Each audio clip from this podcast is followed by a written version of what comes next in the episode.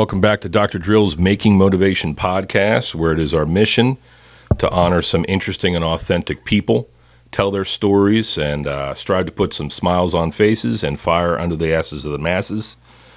Today is Sunday, 18 February 2024, and I've got some fierce motivators from the old uh, unit, 1st Battalion, 6th Marines Charlie Company, who have uh, been kind enough to grace me with their presence. I'd like to introduce you to Robert Nunn, call sign Ghost, and Shane Oster, call sign Spanky. How you guys doing today? Good, man. Thanks for having me on, OB. Uh, it's great to great to see you guys, man. So, uh, making motivation. So, what is motivating about these two individuals? So, as stated, we served together 30 years ago in an infantry battalion, a rifle platoon and uh, we did a lot of cool training and PT and travel, and we did a bit of suffering together. We served uh, between 93 and 97, and this was, to my knowledge, one of the um, the only peacetime period of four years within the last 50, perhaps. So we were fortunate to uh, sign our lives away and do some kick-ass training and meet some awesome individuals and have some laughs, travel the world together, and live to tell about it. So, this podcast is about honoring men like these two gentlemen, and they're good friends of mine, and I haven't spoken to them like this in decades, and so it's great to see you guys. Uh, just coming out of the chute here, I, I, uh, I want to declare that uh, yesterday I I requested an image to be sent so that I could use it for cover art for these two guys, and uh, Nunn he sent uh, he, he ten minutes later he sent me an image. And could you describe the image for me, Nunn? Oh man, out in uh, CAX, uh, been running around out there in the desert, doing our patrols, getting hammered. We were miserable, and you know, me and Shane, being the uh, jackasses we were at the time, was like just freaking plowing around to get some cool pictures out of the deal. And uh, that, that's what came about. He put a knife in my throat and pretty much could kill me. Yeah, you imagine the listener, imagine a desert uh, background, a desert locale. When you say CAX, that means Combined Arms Exercise. So this is one of the only places in the in the country, certainly, per, perhaps the world, where you can do realistic training, where the uh, infantry is run around doing their thing, and you got planes dropping bombs, helicopters doing their operations, demolitions going off, all kinds of vehicle stuff happening. And it's friggin' desert, so there's nothing out there. And so uh, it was hot and it was hard training. And uh, in our spare time between running ranges or whatever the hell we're doing, here's these two guys. There's a, a Humvee in the background, and uh, Nunn's kind of like splayed out, standing up, and Oster's behind him with a what looked like a um, a bayonet, holding him from the from the rear, grabbing his throat, and with a bayonet to his face. So, uh, and they're both. Nunn's got a big shit-eating grin on his face, and uh, guys look like they're having the time of their life. What do you make of it, Oster? Yeah, when you get in those situations and life just sucks all the way around. It's 120 degrees in the daytime. It's 30 degrees at nighttime. You're cold. You're hot. Rations are low. You're just miserable. You're walking 30 miles here, 30 miles there. They put you in an amtrac and throw a tear gas grenade in it. Remember that?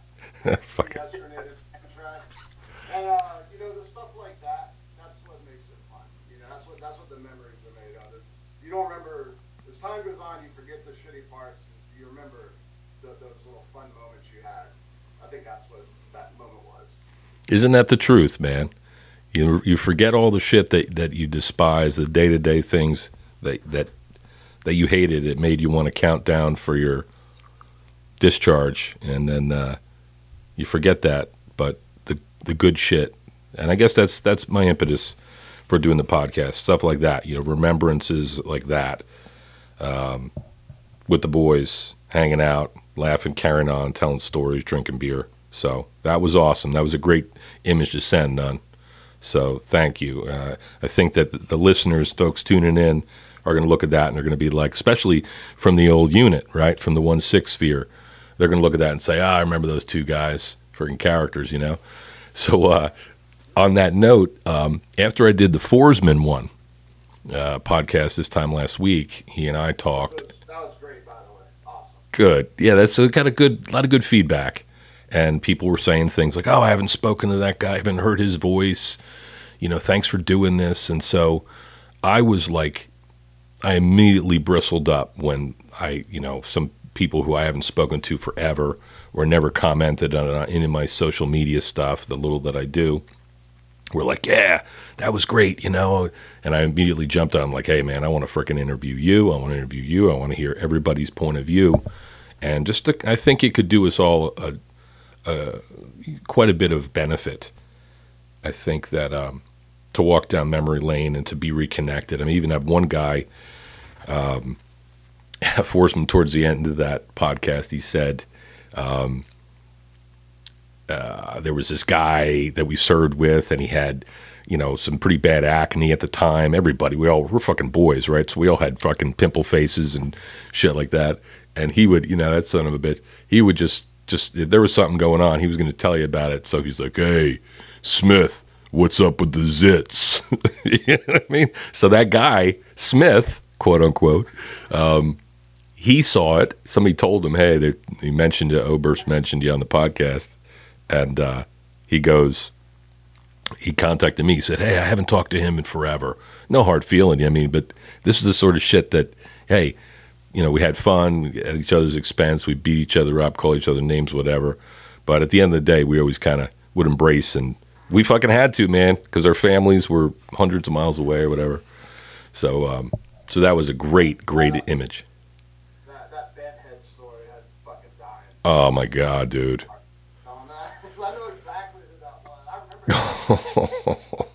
That was special, dude. Shit like that. That mother, he had no friggin' filter for his man. He would, and and he was, uh, you know, I that podcast. I know, I know when I did that. Actually, I reached out. You guys will find this interesting. I reached out to one guy, and I said I'd like to interview you. You know, I'd like to talk about some of the things from back in the day. And he said, uh, "I'm a little conflicted. I don't, I don't." Uh, he said that there might have been some um, resentment about something, or somebody didn't, you know, uh, didn't like the way he was treated or whatever by an individual. And uh, anyway, that was 30 fucking years ago, man. You know, and I said, listen, I really want to hear what you have to say. We all have, if we really think hard enough, we could all find people that we despise from back in the day or didn't always get along with. But, um, but yeah, I think it's important that the stories are told. And uh, Bent Head, that was fucking unbelievable, man. When he did that, I, I mean, I laughed, of course, on the podcast, but when he said that. Oh my God, he was fucking brutal when he said that. Right in front of everybody, it was like everybody's ready, ready to fucking jump in their cars and swoop home for whatever. Hey, take a look at this guy. He wants to be called Scarface, but I think we should call him Bent Head. fucking everybody just, everybody just collapsed in laughter. Man, he could do, he could, he could have that effect on people. So, um. Yeah, he really was. He was great. So um, cool. All right. So we talk about uh, we talk about motivation. Let's start with you, Nunn. Motivation. What it me- What did it mean to you back in the one six day, and how has it transformed to today? Like, what do you consider motivating then and now? Uh, back then, man, it was really. I mean, you're talking about Whitehurst. Um, he he kind of he brought out something in me that you know I guess nobody else saw or whatever, and I, I wanted to do good by him and Staff Sergeant Cobb. And, and as well, you know, I just I just wanted to. The whole thing about joining the Marine Corps in the first place is I always wanted to be that guy that you saw in the movies. You know, like Iwo Jima, uh, Heartbreak Ridge, stuff like that, man. I wanted to be a dirty, nasty, field fucking Marine, and I wanted to be able to do it all. And, you know, it, it really pushed me to, you know, be as, you know, when, when it comes to weapons, camouflage, just like you mentioned that, that know. Yeah. Uh, I, you know, I wanted to be one of those guys where we take like a picture of some shit and it would be on. I wanted to be somebody, you know, that the, uh, you know, other Marines looked up to as well. Like, hey man, that dude's squared away. You know, he fucking knows his shit. Um, you know, and, and and just another thing, man. You guys were, you know, most a lot of people don't understand this unless they actually went that route. Um, when I joined the Marine Corps, I was looking for a family. Right? Of course, I had a family growing up, but it never felt right. It wasn't.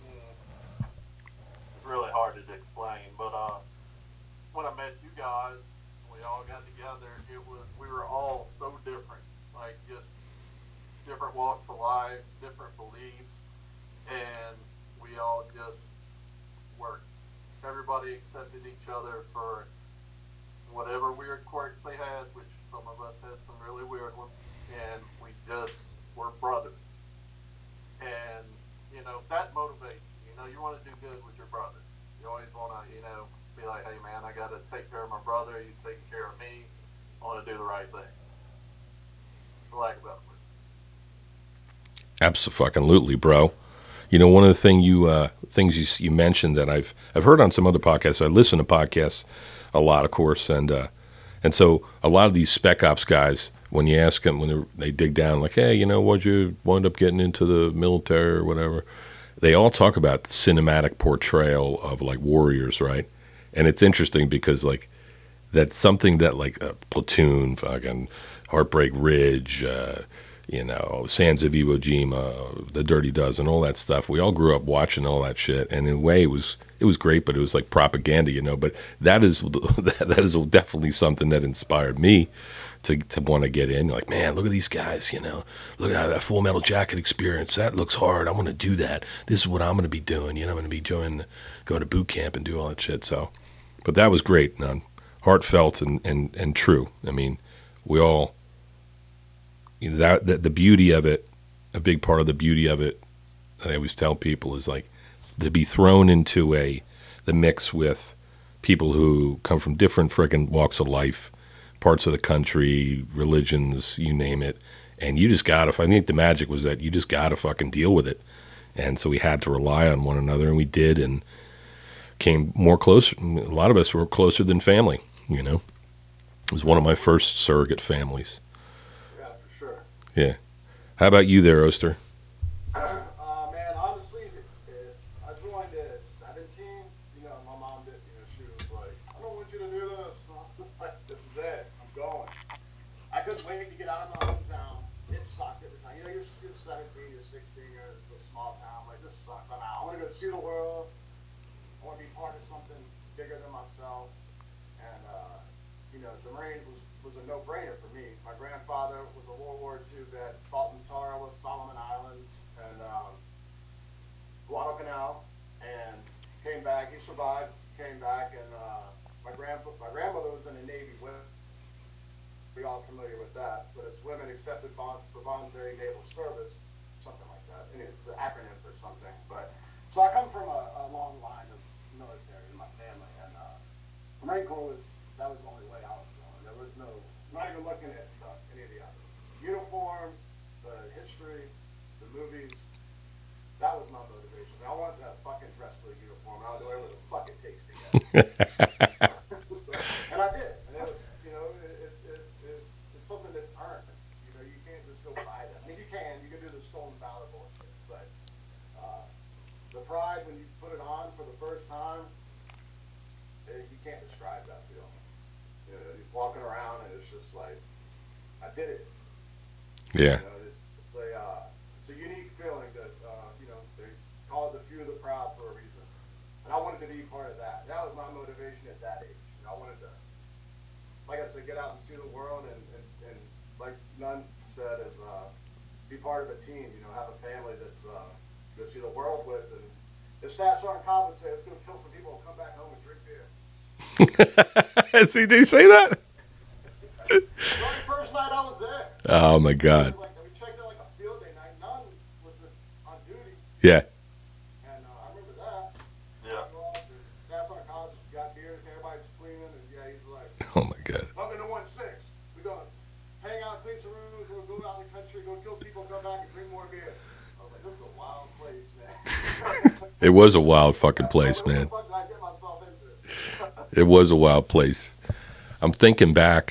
you know, as I was planning this podcast, I'm thinking like about all of it. Like, what was it like? I remember, you know, we, well, it was like uh, graduated boot camp. I know, Oster, you were with me. Nunn was in advance of us by a few months, as I recall.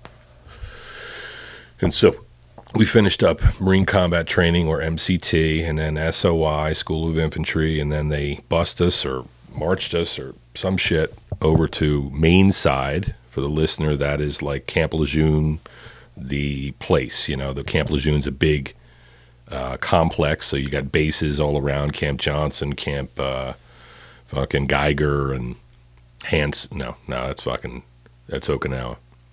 So anyway, it's a big Jacksonville, North Carolina is a big military town, and uh, Camp Lejeune is where we, we did our our training in Camp Geiger, all of our schooling for being an infantryman, and then uh, they dropped us off in front of the barracks. I believe it was on Eighth Street in uh, on Camp Lejeune main side, and we had our fucking sea bags and our gear and all that shit. And we, we rolled up and people like Nunn were standing there. Maybe Nunn i can imagine Nunn even if he wasn't there. Uh, this it's, it's never happened. I can imagine Nunn standing on the second deck with a cigarette in his hand looking over and all these there was activity you know there was a there was um, you get people coming and going and the duty standing out there with the duty belt on and you know people milling around maybe some a unit going pting out there but I remember there was like an excitement, like here's the new guys that are coming in, and we got fucking sea bags and shit. And again, Nunn had already been broken in. He was already part of the unit, um, familiar with the chain of command, and some whoever was still remaining, because a lot of guys doing the four year cycle, guys come back from deployment, get out, and so here we are. And then people like Staff Sergeant Cobb step in front of us, and company gunnies, and platoon commanders, and whoever was tasked with marching us, all right, we got to go over there, fucking supply. And, you know, you guys are going to be in second platoon, and, you know, this is your squad leader. And then you go put all your shit. You know, you got three are in, uh, your, your roommates, and go put your shit in there and come back out here and go to chow and all this orientation shit. And it was kind of like, an, to me, it was a kind of an extension of boot camp where it was like, okay, now we start over again. Now we're out in the in the in the, the Fleet Marine Force of the FMF doing our real job, and we've been assigned to a platoon. This is what we've been looking for, um, training for. What do you guys remember of that that day, arriving at one six, the beginnings? Yeah, that was. Uh, it's kind of like when a dude goes to, to prison in Shawshank, and everybody's like, ah, ah, you know. It's, you got these guys. A lot of them are Desert Storm vets, and um, you know, we're just showing up like, where the hell are we? Like, this is great. You know, so you're, you're scared to, to a degree. Because it's, so, you know, it's, it's unfamiliar territory, fear of the unknown, and uh, yeah, that was uh, that was a wild time. That those first couple of weeks when you show up to the fleet, and then. Uh, I don't know if we're going to touch on that yet, but you know, once we did the, the hazing ritual, Oh, yeah. it, was- it was a uh, that's when you felt like, okay, I'm here, I'm good.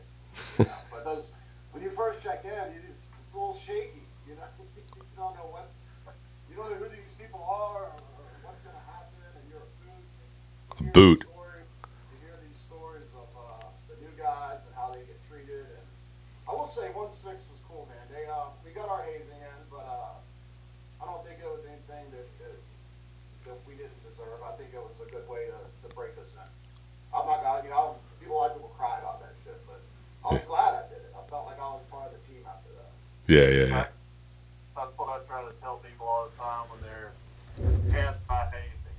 All right, a lot of people don't understand that Marines are part of a brotherhood. Okay, it it matters to have that relationship with your brothers that you know no matter what. I mean, you know, we get been criminals. We weren't gonna tell on each other. It's like, hey, I've got your back no matter what. Whatever you say goes. All right, and, and hazing kind of weeds out. the people that possibly shouldn't even be there anyway, in my opinion. You know, because you know, if you can't take a little ass whooping from your buddies, you know, then, you know, wh- what do you have? You know, if the situation gets really tough, uh, you're going to fucking tap out and be like, man, I can't do this. Whereas, you know, you had this hazing ritual and you've got that bond with each other. Yes, it's rough. It's, it's maybe a little crazy, but we weren't there to be Girl Scouts. We were Yeah. there to defend our nation if, you know, so be it if that time came up. Not to, you know, basically play house or no shit like that. So, so with the hazing, you hear a lot of bad stuff about it. Yes, sometimes it was a little rough. Um, but other than that, man, it, it, it, it gave you that bond, you know, because everybody I've ever had, we whooped each other's ass in some way, shape, or form. Punch each other, kick each other, knock people over while they're taking a piss in Philadelphia, like Shane did to someone up there. You know, it's just a part of the thing. We're men, and you know, well, we were boys at the time, but you know, we're we're supposed to be a little more rough. You know, it, it, it's it is what it is. Yeah, we're going to be asked to do some pretty crazy things too. I mean, I think it comes with the territory. Now, the hazing to the listener, the hazing that is discussed, there's a lot of rituals that would take place in any fraternal organization, and um, yeah, obviously, Marine Corps infantry is about as gritty as you get. So, pink bellies was what I saw happening. That would be where each platoon, after we dropped off all our gear and went to chow, and and they they closed it, you know, 1600 formation. Okay, see you later. The uh, units, the different platoons started grabbing the new guys and sticking them all in one room, and then they take them, put them in the in the shower, or, or hold them down in some capacity in the in the barracks room, and then everybody got three slaps on your bare abdomen. So, you know, different people would have a different ritual. Some people would hit harder than others, and invariably the Marine's going to come out with some bruises, you know, blood, broken blood vessels on their abdomen and get roughed up a little bit. And then it's kind of like, hey, welcome to the platoon. You got your hazing. Other hazing rituals are like if you, when you make rank from private to private first class, everybody gets a punch in the arm.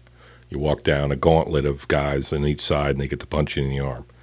When you catch, when you get a E4 or corporal, they get to dead leg you or take their knee and strike you in this in the area where the red blood stripe is uh, positioned on our uniform. And so all these things are fine, but of course, what makes them, what made it controversial is that there's always a percentage of individuals who get a little carried away. So, you know, there's always that one asshole or, or several who, like, when you get in PFC, everybody who's already that rank and, and over that rank gets a punch in. Some people wind up and they hit you a little bit too hard. Next thing you know, the guy's got a fucking, I don't know, a broken shoulder, a sprained rotator cuff, or somebody getting kneed in the you know they knee in the side of the of the thigh until you know you're really hurt. So um, so these things happen. Uh, Things would get carried away, but yes, like like Oster said, um, they it kind of was an initiation rite that uh, made you part of the unit, and so they did that that night, and then uh, we were like, you know, from that point on, oh, now we're to go to supply. We're to get your gear issue. Meet us in the second deck lounge, and we're to have classes. And remember, all like the guys who were the new ones, like we were, would be later, a couple years later, right? Uh, who who were like the senior guys? They were like, "Oh, I'm going to teach a class on land navigation," and they were trying to lead, right? And uh, for the first time, many many of them perhaps or we're gonna gonna be a class on land navigation here, or we're gonna PT tomorrow morning. We're gonna fucking go out to the field in a week, and you guys gotta be ready and draw weapons. All these fucking things. Like we were checking in, you know. Go get your weapon at the armory. Go get your shit assigned, and uh, and so that I remember that I was thinking about like the battalion area. Um, can you guys you guys remember the battalion area, like the what it looked like?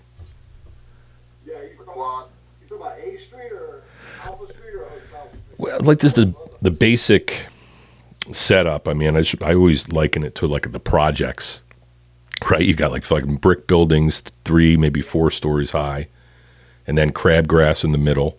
And these buildings, these rectangular buildings, are oriented so that there's a central kind of, they call it a quad, uh, like a square, and that's where you'd fucking meet for formations and um, muster all your gear before you went off on a deployment and shit. Or I remember this is funny. Uh, I always remember this as part of that orientation within the next couple days, maybe that weekend. There was uh, remember the volleyball courts that were out front, Yeah. and then there was like one person, from, maybe from weapons platoon or whatever, that ch- challenged somebody to a wrestling match, and these guys. One guy would go out there and wrestle, and they're wrestling the fucking white sugar sand in the volleyball pit, and we're all hanging over the fucking um, the railings, you know, heckling them and stuff like that. And then somebody would lo- win or lose that match. Somebody would lose the match and then walk away in shame, and fucking somebody else would run down there. And next thing you know, there's three or four guys wrestling in the in the sand pits. And like, man, these fucking guys are aggressive. Holy shit, we're wrestling in the sand pits, we're beating each other up, giving us pink bellies. So, pretty fucking funny, man. So yeah, for the listener, imagine that like uh, brick building, three three to four stories high, uh, silver aluminum railings with Marines hanging over there, smoking cigarettes, dipping, heckling each other, fucking pizza delivery people coming in, dropping off fucking pizza, getting heckled and abused, and um, it was a pretty harsh environment and uh, but it was I think it was a, it was a very special thing to uh, to live in that again close quarters. You got roommates. Like who were your roommates when you guys moved in? Uh, I had uh, Presley and Rumble were my roommates at, uh, on A Street. Rumpler, Yeah, Rumbler and Presley were my. Presley. Well, that's a good that's a good crew. And how about you, Nunn? Um, man, I'm trying to remember. I know uh, I had Cypher at one point, but I know Chara, of course, was my roommate that I remember the most. Um, especially when he got that little gift that Forsman was talking about on his podcast, and uh, they he got That. and he, uh, you know, took it action in the uh, shower and was impressed at how red was after using it. Um, but yeah, I remember him my first roommates were um I'm gonna fucking HVAC on. I'm gonna turn that shit off. My roommates was Knowles and Red. God rest his soul.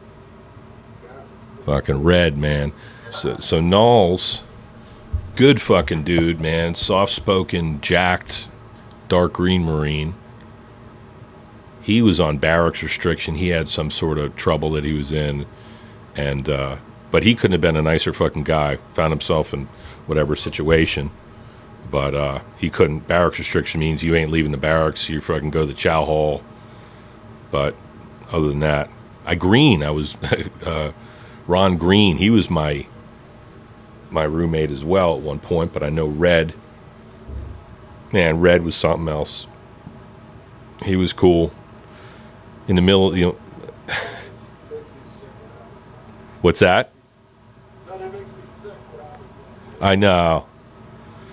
So for the listener, um, our friend uh, Joffrey Red, um, he's in that old platoon photo, man. He was in that, that first group that, that got there when he fir- first forming up the platoon. He was a good man, and um, he became a, I believe he was from Mississippi? No. Tennessee? Tupelo, Mississippi. And so he, but he wound up becoming a cop in, um, what's that town, man? What is it? Is it, is it Memphis? Yeah, he became a Memphis cop. And he just last year, I believe, he was killed in the line of duty. He was, uh, I, the way I heard it, he was, um, it, there was a call that came about from the library, uh, report of somebody hanging around the library causing problems, and he went over to just to try to defuse whatever it was, and the guy pulled a gun out and shot him right in the head. So that was terrible. Shit like that's crazy, right? You know, when you know somebody 30 years ago, and then you're thinking, you you know, you, t- all this time goes by, and then you hear that some crazy shit like that ended his life. Um, absolutely horrific, and it makes you think like, wow, I wish I would have kept a little bit in a little bit better touch with Red. So that's another reason why I do this sort of I, ambition for doing the podcast, you know. Um, but he was a good dude. I remember Red. He would fucking. Um, he would listen to gospel music. He had headphones like I'm wearing, and he would sleep. I don't even know if he was sleeping, but he would three, four in the morning. I wake up to take a leak, and he would have these fucking headphones on, and they would be blaring gospel music, and there would be a cherry in the dark. There would be I see his cigarette, and he would smoke Newports, and I would just see fucking billowing smoke, and I was I I hated it, man. I fucking hated it, but I loved Red, so I I I uh, put up with it. I mean, shit, living with somebody, living with some. I, I Yeah. Yeah, and he would wear ju- he would wear jupe cologne. Was that? I said, you always try to get me to quit too. I remember, I remember a couple times. Oh yeah. Yeah, yeah, yeah, yeah. Um Hey, I'm gonna go turn this fucking HVAC down. I don't like the way it's the, the feedback it's giving me. You guys go ahead and talk amongst yourself for just two seconds.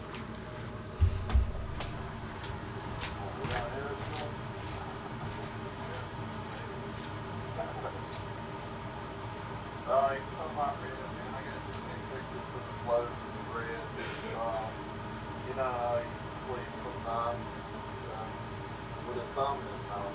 Not, not speaking anything bad. I'm not, not great dude. I love the guy. Man, I don't know if it's this thing or if he's screwing with us, but uh, I got a picture of him sleeping with his thumb in his mouth. And, uh, But that was a trip. I love it. Yeah, man. Thing, you know, giving everybody their fair time. They get, they get, do something else. What do you, what do you, fiber on a slip, slip, slip, slip? Yeah.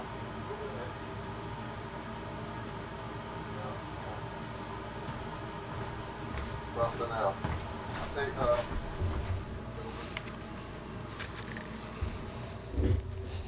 All right. Problem fucking solved.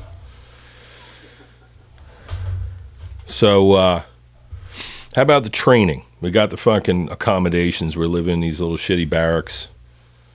Fucking two to three of us in a room at any given, uh, you know, living in there. Fucking field day. You mentioned there, Oster, you mentioned fucking field day, Cobbs with field day. That was an interesting thing. You guys want to talk about that? How that, how that whole thing worked? Uh, I was gonna say the, you know, the transition from the uh, infantry to the air wing, but uh, the field day is a lot different in the wing. Really? yes, yes. Well, like you do it in like a couple hours. No one's babysitting. No one watches. Like they come and check like ten percent of the rooms. Like it's skate, man. It's crazy. Like I was freaking out my first one. I was like, "What do you gotta do?" And everybody's like, "Oh, oh, we don't have to do all that." I do not do all that, but it's a little more toned down over here. I was like, but yeah, it was a lot. It was a whole different world, man. But those field days and, and uh, one six, there was something. What was like? You got to like three in the morning doing that shit, man. That sucked, man. That NCO's drunk as shit. Oh, that fucking sucked, man.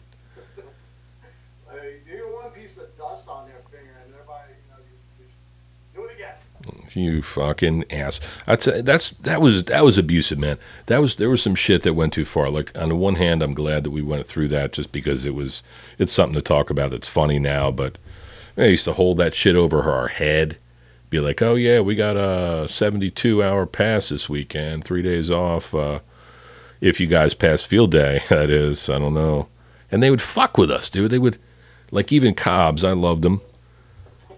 cute little guy, and I mean he was he was great, but he would fucking his whole thing. It was like okay, field day, and we move all our shit out of the room, all of it, to the listener, and then we fucking you know scrub floors and Q-tip clean shit, and all this crap.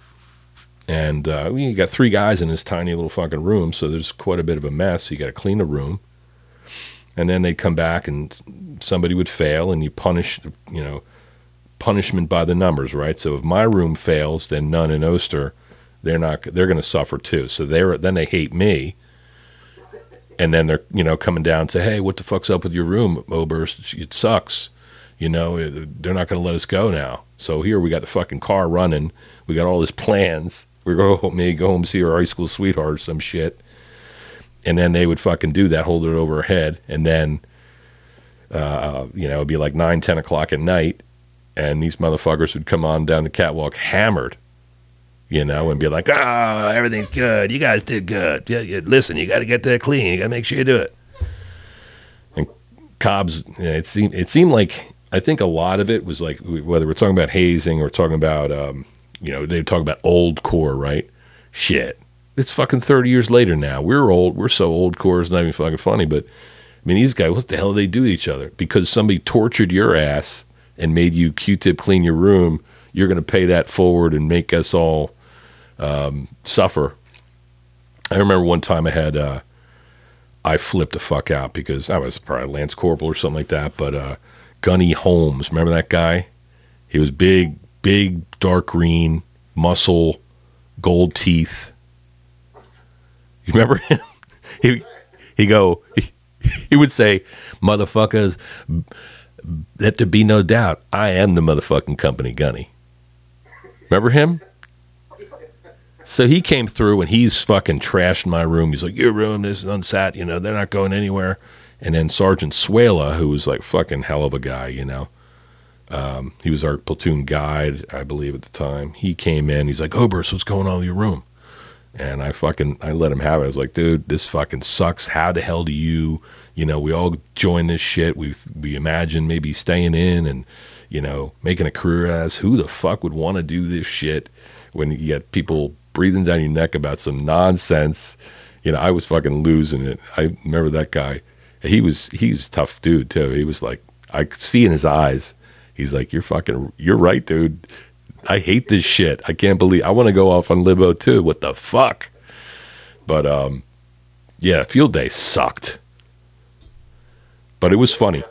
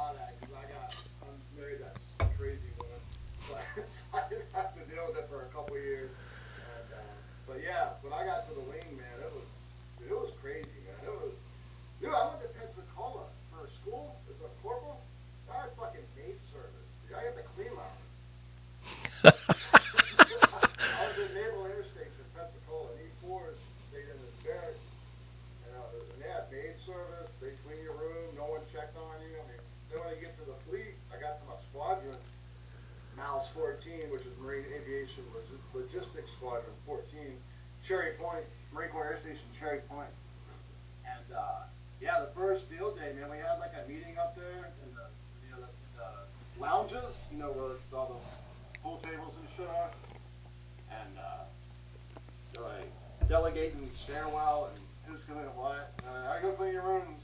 I was all right. And then uh, I was divorced. I just I got divorced right when I left my six.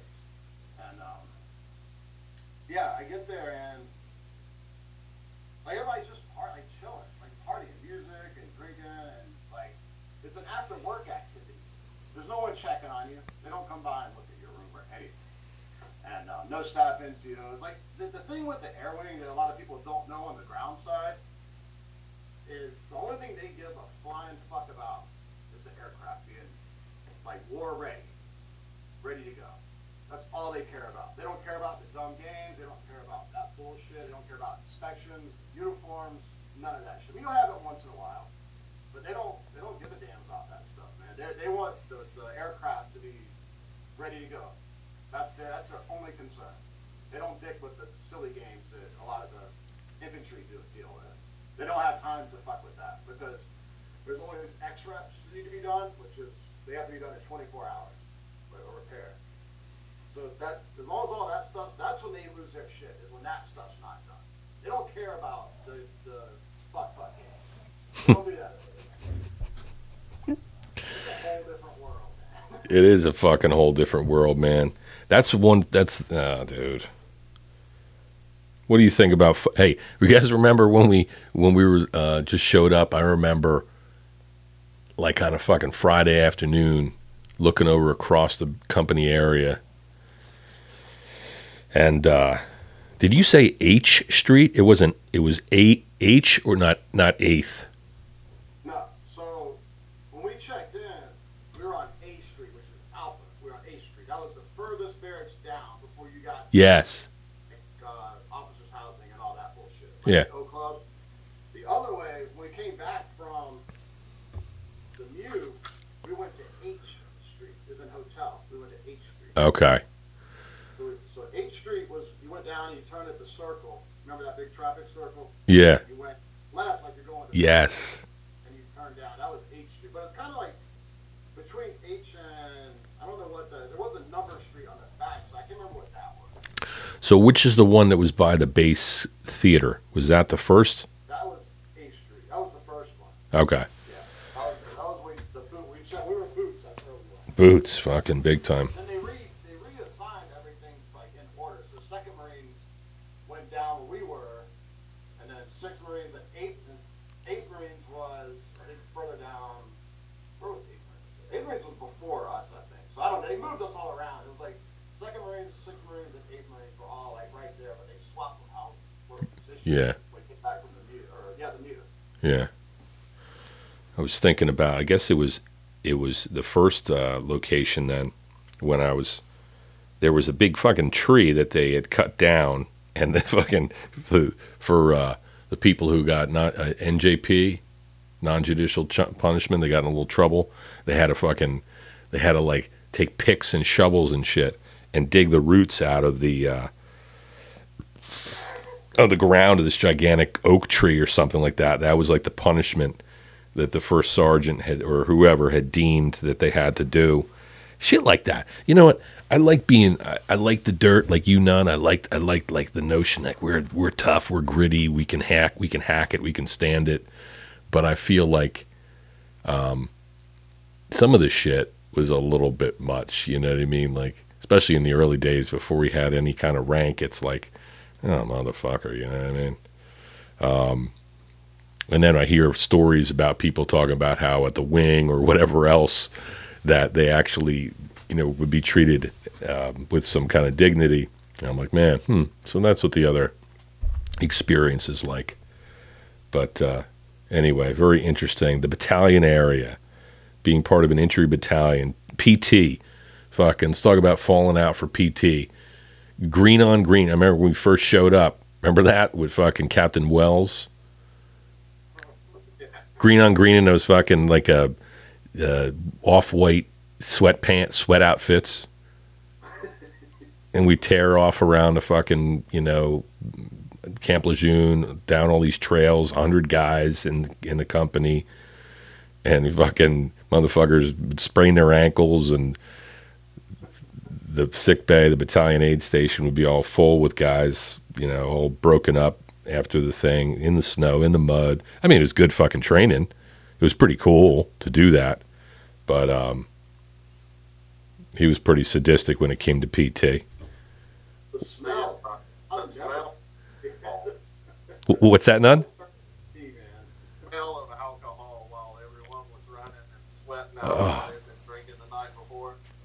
Oh my god, bro. I'll never forget that stuff. Oh my god. It would just fumigate through the whole platoon. It was just ah. Pardon, and then the, smell of that all coming. Just it was that was worse than the run itself. Just trying to survive. Fucking Hickman. Hickman. Hickman. Our fucking our buddy Hickman. He was the best, you know. So we go on these runs. We go on these fucking usually like three miles or something, half a mile and a half out, mile and a half back, and Hickman had this thing where most, I think it's actual physiological reflexes to like if you got to fucking run or fight or flight or whatever, you're you're exercising, you don't feel like you need to use the restroom, but Hickman would always feel he would always have to take a shit. So we would fucking run halfway down the road, and then he would duck out of the formation, and then he would fucking return to the formation missing a sock or a sleeve. He was always shitting his. He always had to take a shit. They always come back with one sleep. Like- Look like Mad Max. duck into the fucking woods.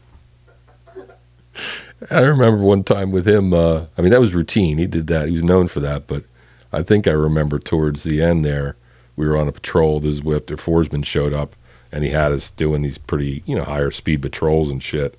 And we were in this little patrol base, or we were on the move somewhere. And Hickman's like, "I gotta take a shit," and he made him take a shit right in the middle of the formation. You know, what's going on over there? Hickman's got to take a shit. Fucking Hickman. That's the shit that like uh, you miss though. Like that'll never fucking happen out here. No, that was That was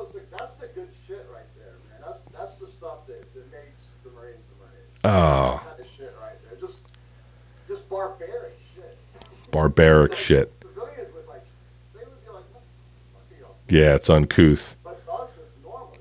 take a shit right here. Fuck it. Yeah. Well, and I think you know, when I, like I was talking to Forsman, that was one of the things that I mentioned. I always liked about. I think the reason why we had we liked working together, or we have such good memories, is because everything was stripped away. You know, if you had a fucking big nose or a little dick, or you had to take a shit when you ran, somebody's going to say something. It was just you know, it, was just going to happen. You know, there's all kinds of shit like that. Just people being human beings and doing stupid shit. And of course, we were young and work hard, play hard. So at the aforementioned uh, falling out, everybody smells like a, a brewery. That's what we did, man. That seemed like to be the thing to do. Part of it was was always uh, you know work hard, play hard. You get back to the barracks, you you're hitting the fucking seven day store or whatever, and getting a case of beer, and everybody's gonna curse and swear and laugh and carrying on, beat each other up, and wake up the next morning and do it all over again. That's how we passed the time. Or you go to the driftwood and show up at zero five, crawling up the barracks, trying to get a formation to go run. Oh my god. Oh no. Oh my fuck. Oh my god, man. Yeah, some of that shit. It was fucking crazy, man. The the way we lived. The chow hall. Heading on over the chow hall. Getting our fill. Fucking eating fucking renditions of southern specialties like fucking okra and fried catfish and unspeakable things, but that would fuel us or fucking MREs. Which what do you guys? Uh, what is your favorite? MRE? Pork with rice and barbecue sauce, without a doubt. Wow. Loved it. Cold as shit. too. Oh my god. Way I did it. I would trade. I would trade shit for that. You you you get a trade. You get some takers on that. I think. Yeah, because a lot of people like that. Nah.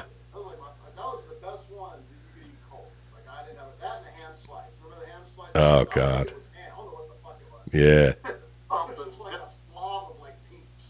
carton. Holy shit. How about you, Nunn? Believe it or not, man, chicken and rice. All the hot sauce in it I could collect and the cracker. That was my thing. Yeah. Rice, for some reason. That's a solid choice. That was a good one. Yeah. Gosh, I I don't know, man. Of course, everybody everybody liked the uh, everybody liked the beef stew until you didn't like it. You know what I mean? And that's the thing. Like you get one of those rat, you get one of those MREs, a meal ready to eat for the unaffiliated, and uh, you'd have it. You'd be your go-to, but you could have a fucking. I mean, you're eating them cold typically. They had these heaters that were like you had water and we would use those to pretty much make we made we made MRE bombs. It was the same. It was the same. It was the same. That's fucking bullshit. Yeah. If you had time, maybe use an MRE heater, but these things uh, for the listener, we they were these uh, plastic uh, bags with uh, this like wafer of some sort of chemical in it, like a chemical square chemical wafer, and you would add water and close the bag, and it would start to steam and react. So we would take the bag and we would take the element out and crumble it and put it in like a two liter bottle. And then as you take a bunch of MRE heaters and then you put water in and turn the bottle top, squeeze it tight and shake it up and throw it in the quad and the fucking bottle would go it would deform and it would it would sound I mean it sounded tremendous you could, I mean, you hear one of those fuckers go off, and then the duty come, duty NCO comes out, and people, what's going on over here? The fuck you think's going on here? You got fucking thousand guys, eighteen to twenty-two, that are doing this, all the stupid shit you ask of them. All we want to do, I mean, that, that's all we want to do is fucking hijinks and pranks and drink and carry on. MREs. Um, how about the term rat fuck? You steal it. It's a good one, yeah. To rat fuck. To rat fuck the MREs. That's when they go. Somebody goes in and, and there's a box of MREs. Let's say there's dozen or two dozen sandwiched in there, and you take the one you want, and leave all the other shit out there. That was a low. That was a fucking. That was a fucking dirty trick, right? That was. The thing about those MREs, man, you know, if we're out a week or two on a off and we eat nothing but MREs, the shit that you tried to make when you came back. Oh, fucking. Un- Constipation is, is just, man, that, that, there's not even a word big enough to describe how constipated you were after Oh.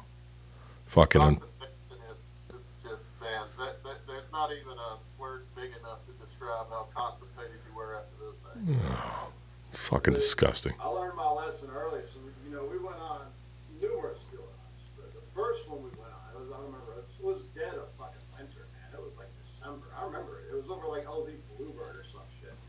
Just a big field. That's where I think Conley later in it, later in time, I think it might have been that field up where Football Conley lost to MVPs. Oof, But anyway, getting back to the that sucks. and so you eat those MREs like Nunn's saying, four or five fucking days, three days, three meals a day. And then I went to McDonald's as soon as I got out of the field. God, don't ever do that. That was the worst mistake I ever made. just, I mean, it was literally five gallon bucket worth of stuff. That's all I'm gonna say. Those oh. bad news bears. Oh, fucking nasty, dude. The shit that we ate, the shit that we drank. Uh, think about. Um, I remember we went to. Uh, it dawned on me when we went to Australia, and uh, we went into. It was like an air air base or something, but we went to their chow hall, and I'm like, you motherfuckers, man! Look at these guys. They got fucking all this commercial fucking cereal there. They got uh, fucking omelets to you know, order, all this shit, and we were eating you know MREs and tray rats and disgusting shit. Um, and then I remember getting out of the uh, when we would come out of the field, we would it, if we didn't have enough time to go home or whatever, we'd go out in town to some of those places. All you can eat. What is it? Golden fucking Corral, Shoney's. And, you know, we still have cami paint in the eye sockets and behind our ears. And we'd fucking go in there and just do damage. And they would lose money. I remember Barry, he fucking went in the tank, uh, fucking Italian tank. He supposedly went to a, all you can eat Asian place and they told him he had to leave. He fucking, he ate. You just fucking just, you just want some kind of food, something that's like palatable, something that's, some, oh, fucking Mai Tai. Little, pi- I used to go to that Piccadilly cafeteria in the mall, and I'd get a, I'd get fucking chicken fried steak. I mean, it's the first time I ever had chicken fried steak, but that was pretty damn good. Um, food and a drink. Uh, we're, I was talking, uh, mentioned to Forsman about the. Um, what do you guys make of the the water thing, the Camp Lejeune water lawsuit?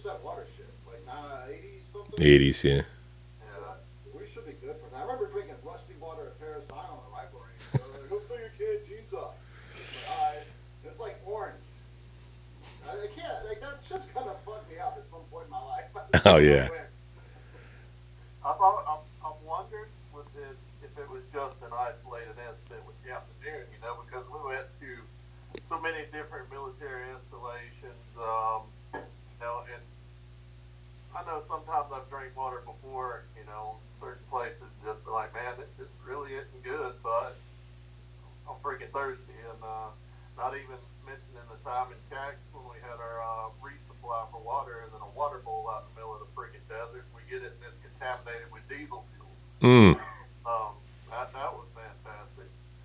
Jesus. Uh, yeah, I just wonder, you know, we're in so many different uh, parts of the world. If you know, we did come in contact with some uh, not so uh, good water. Oh, Lord. You know. Man, maybe that's why I don't ever get sick. Maybe our immune systems are like superheroes, dude. I just fly through everything. Like, people get sick all around me, I just cruise, I'm in cruise control, man. I don't get any of that bullshit, that nasty shit. I always thought that uh, I've long been a fan of the phrase uh, "dirty kids don't get sick" or "dirty kids are healthier or whatever. I do, I do feel like um, there's some truth to that. You know, obviously the COVID cooties came to scenarios like that where there's something that our immune system hasn't experienced before. But uh, I feel like, um, I mean, it doesn't have to be a infectious disease, but I feel like. Um, let's say we're talking about the weather. You know, remember the times when we were fucking out sitting in a fighting hole filled with water, or we were out on patrol, or we're hot, or we're fucking. We're remember we're in in friggin' Cuba and we slept in that green fucking tent, and there was no air conditioning at first, and then there was like this fan blowing on us when we uh, just blowing hot air on us. Like the shit that we've endured, even though it was all in peacetime or whatever, like we endured some shit where like people like, oh my god, it's gonna snow. I think it's gonna rain tomorrow. Oh, I'm gonna be fucking miserable. I like I feel like man, you know, I feel like uh, it doesn't affect it doesn't affect me. I feel proud that to have had a comparative experience. You know what I mean? Like to to have done some shit like or even you know, I've been doing this thing lately where I've been walking a lot, and I was walking just in this down a country road in the dark the other uh, end of last week, and somebody's like, "Oh, you're walking there just alone?" I know I'm a guy and all that, but like it made me think of on whatever patrols or whatever we whatever training we were doing, just walking down and almost zero visibility and still kind of finding your way and somehow not poking your eyes out of your head and living to tell about it. Like it definitely made us stronger. Some of the shit we were doing. Now I don't know about uh, eating MREs. That's an interesting thing. Drinking water. I mean, how many times? Think about how many times we drank out of those fucking water bowls, or company or the gunnies fucking jerry cans of water. Lord, no, you know those motherfuckers pissed in those things, man. You know that somebody like I know there's the water dog. Uh, I heard the water dog uh, MOS job title, but you know those motherfuckers get bored. What the hell you do if you're a water dog? You're gonna be bored out of your mind. You say, I'm gonna piss in this fucking water bowl. Um, I wouldn't put it past anybody. But I'm glad that MOS exists. Yeah, gotta have one for everything. Ah, man, we fucking.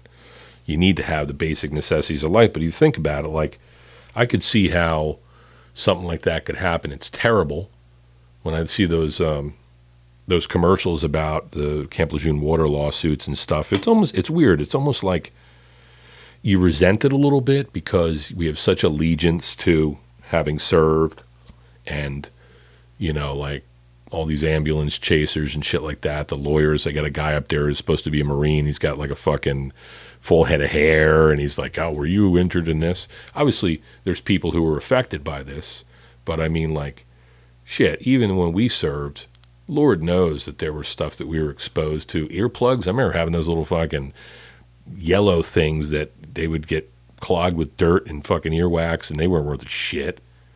I use cigarette butts. Man, yeah, you did. I lose my shit. I lose my earplugs, little phone thing. Yeah. I lose phones. I just use cigarette butts. I always had cigarettes at the time. I smoked back then, so I just ripped the smoke a cigarette.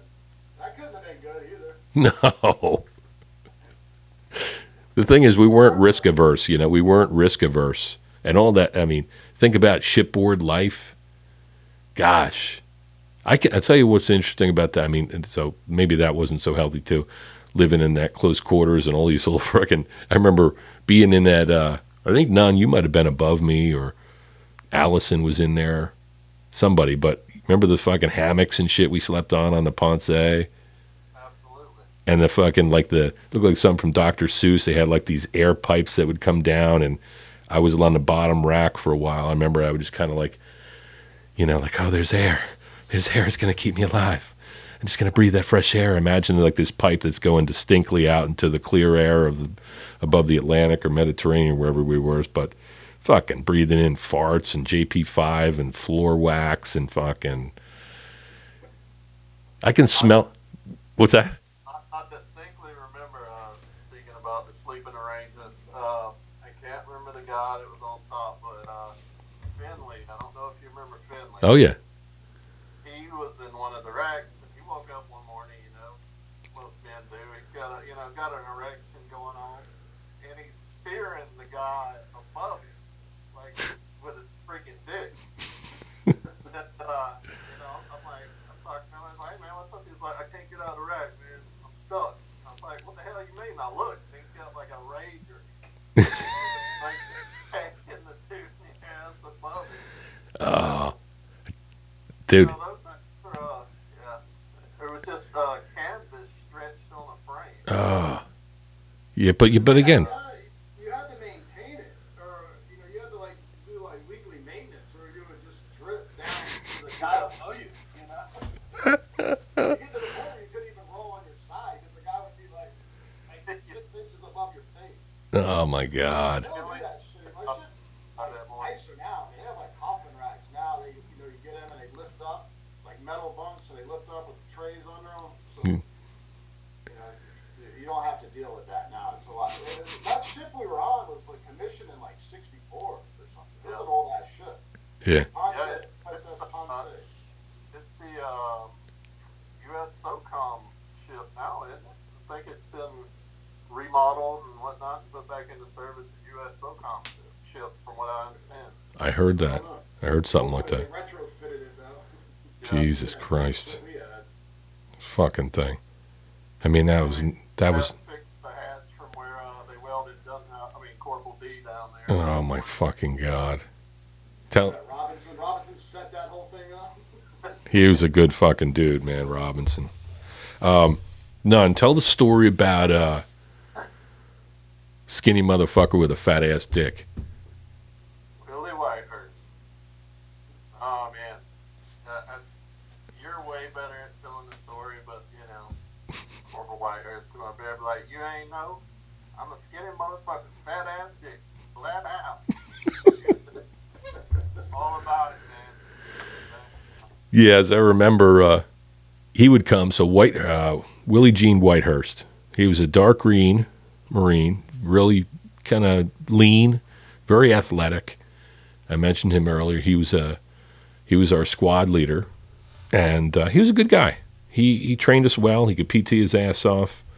He uh, he disciplined us when needed, but otherwise he kind of was hands off. Just let us do our thing. He he did cultivate quite a bit of unit pride so that we felt like we're part of something, and uh, so we were we were allegiant to him. But uh, so we're on ship. We're uh, the ship we're on is called the USS Ponce.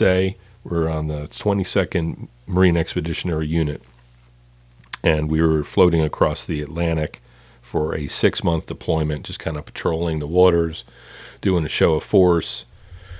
We traveled, we stopped, we trained, we went off, did libo, uh, had some free time saw a lot of the world. So, uh, but we're living and talking about nothing being sacred. We're in a fucking um, a berthing, which is this tiny little room, and you climb down these stairs through this hole, and you and these stairs are probably look like a fucking 70, 65 degree angle, so you're it's almost vertical like a ladder. And you get down the bottom, and there's these these racks stretched out on canvas, held up um, three or four high, and we would that's where we would sleep, and we had these little wall lockers and shit. And so Willie Jean Whitehurst, there he was, at the beginning, at the at the start of the uh, when right you get down the stairs, it was his his locker, his rack, and so he would come down from taking a shower, and he would be naked, with this little green towel around his waist. He would he would drop that off, and he had a fucking. He always take his washcloth and put on top of his head, and then he would set to powdering his nuts. He would set to powdering his genitals, and he would not like do it just a little bit. He would fucking kind of fling it around and this whole thing. And Nunn goes, I remember Nunn looks over, he goes, Corporal Whitehurst, you're a skinny motherfucker. And Whitehurst goes, Yeah, I'm a skinny motherfucker with a fat ass dick. and he would fucking carry on.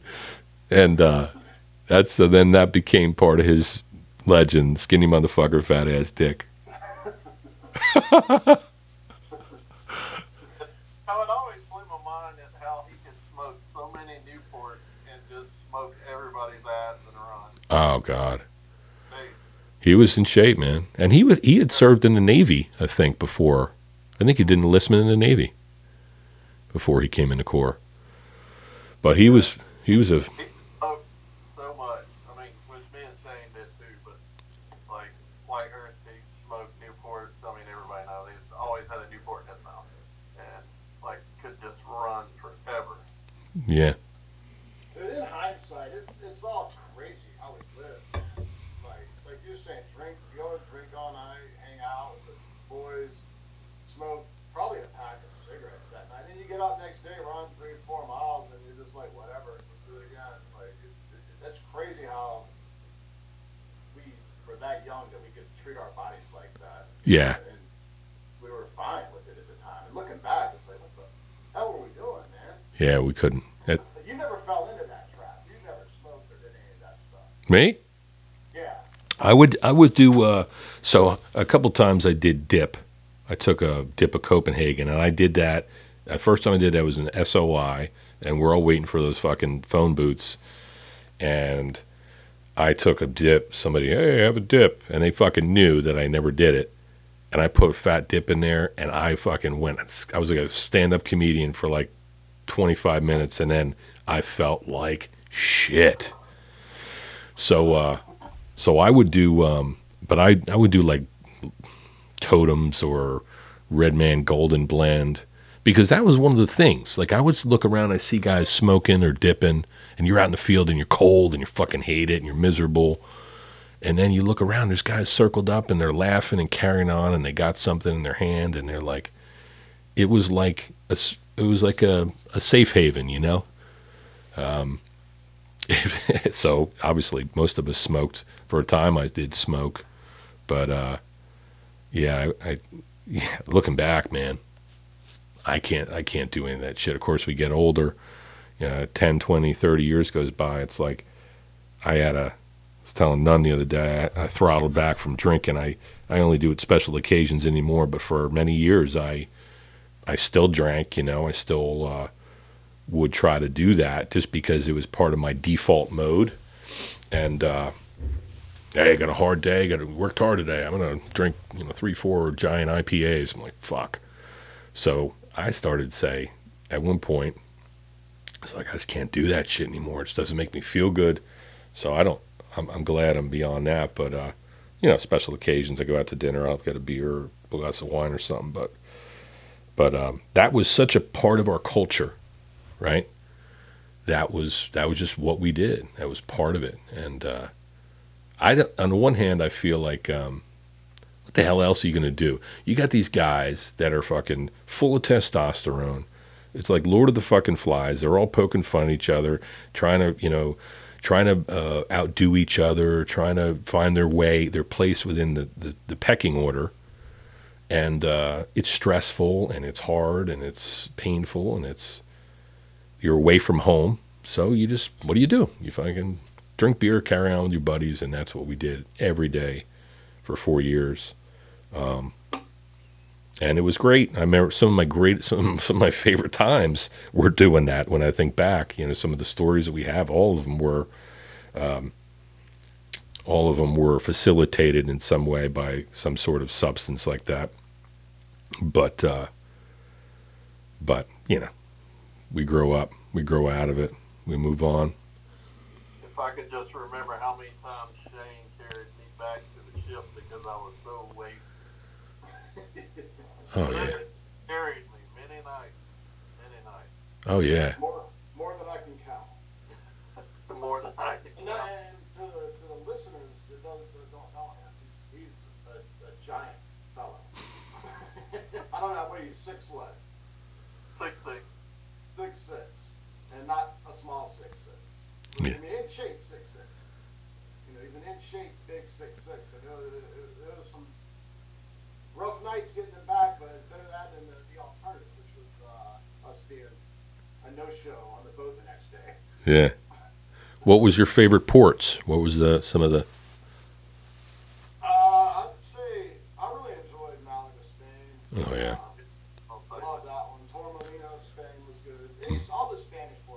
Valencia, yeah. I love that. I tell you what, I fucking hated. That was fucking Albania. Ugh. I hated that place. They would, have, you know. Well, that's where those guys got shot, right?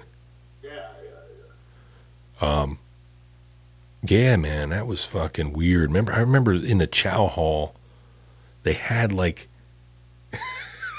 they always try to entertain us, like, all right, maybe the Marines would like it if we get this little fucking fiddler uh, troupe come in here and play the fucking violin in the chow hall. We're like, get the fuck out of here. I remember they did that. They had somebody like I'm in the chow hall, and they got. I remember. Remember they gave that milk. It what was it called Parmalat or something like that. It Yeah, Parmalat. it tasted fucking terrible, and I remember there was like this little, you know, Albanian mangy Albanian guy who was playing like a, a violin or something, sitting on the by the side. I'm like, this is fucking bizarre, man. And then they, I didn't even. I don't think I made it out in town we did a I remember we did a PT run through town, but they they warned us that that port could not might not necessarily be the most friendly. But yeah, there were two guys for the listeners. We had um, two Marines. They, they they had a custom. It seemed if you if they offered you drink, it would be like a was it raki or something, some really. raki. I bought some- I was with you the night where you bought a bottle of that shit. Yeah. Drank a lot of it. Oof. So raki was like a grain alcohol, and then if I, you know, invite if you come into whatever, you know, and I say hey, and I give it to you, that's like if you say no, then you're an asshole. So, um, you know, we nobody said no, and everybody got hammered, and these guys from I think it was Bravo Company were out there, and of course they were dressed in their uniforms, and some of the local ladies they were talking to them or probably hitting on them or something, and uh, and somebody broke out a firearm, and I think one guy lost a kidney, and they they all lived, but that yeah, that was not a great port um, for that. But uh, Odessa was nice, right? That- Ukraine, Uh, the Ukrainian uh, port was great. huh? You know, it was cold as shit, but it was great. It was. But- And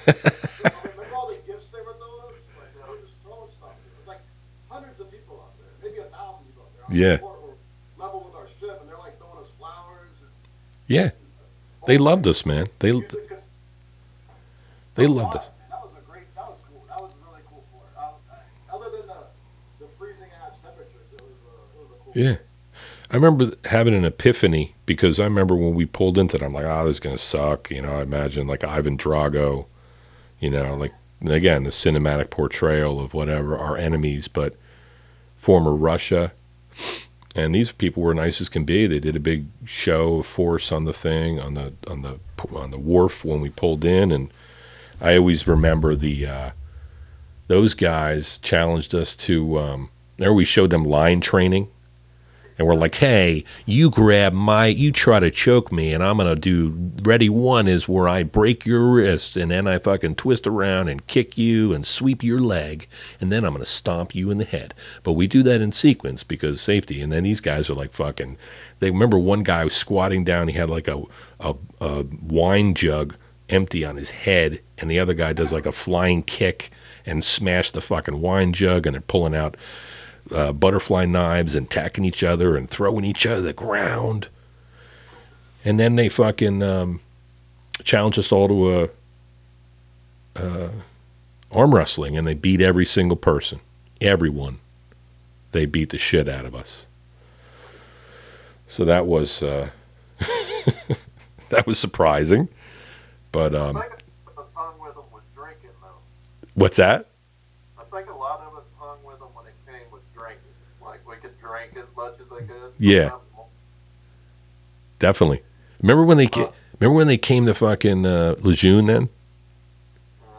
They visited us and they were dressed in like these like silver almost like a space shiny looked like they were outer from outer space and they were all like you know pasty white, you know, eastern bloc types and they smelled they they didn't there's something about maybe the food they eat or the culture but they I remember they smelled like a fresh leather belt when you go in the chow hall, they all smell terrible. like it was fucking terrible, bro.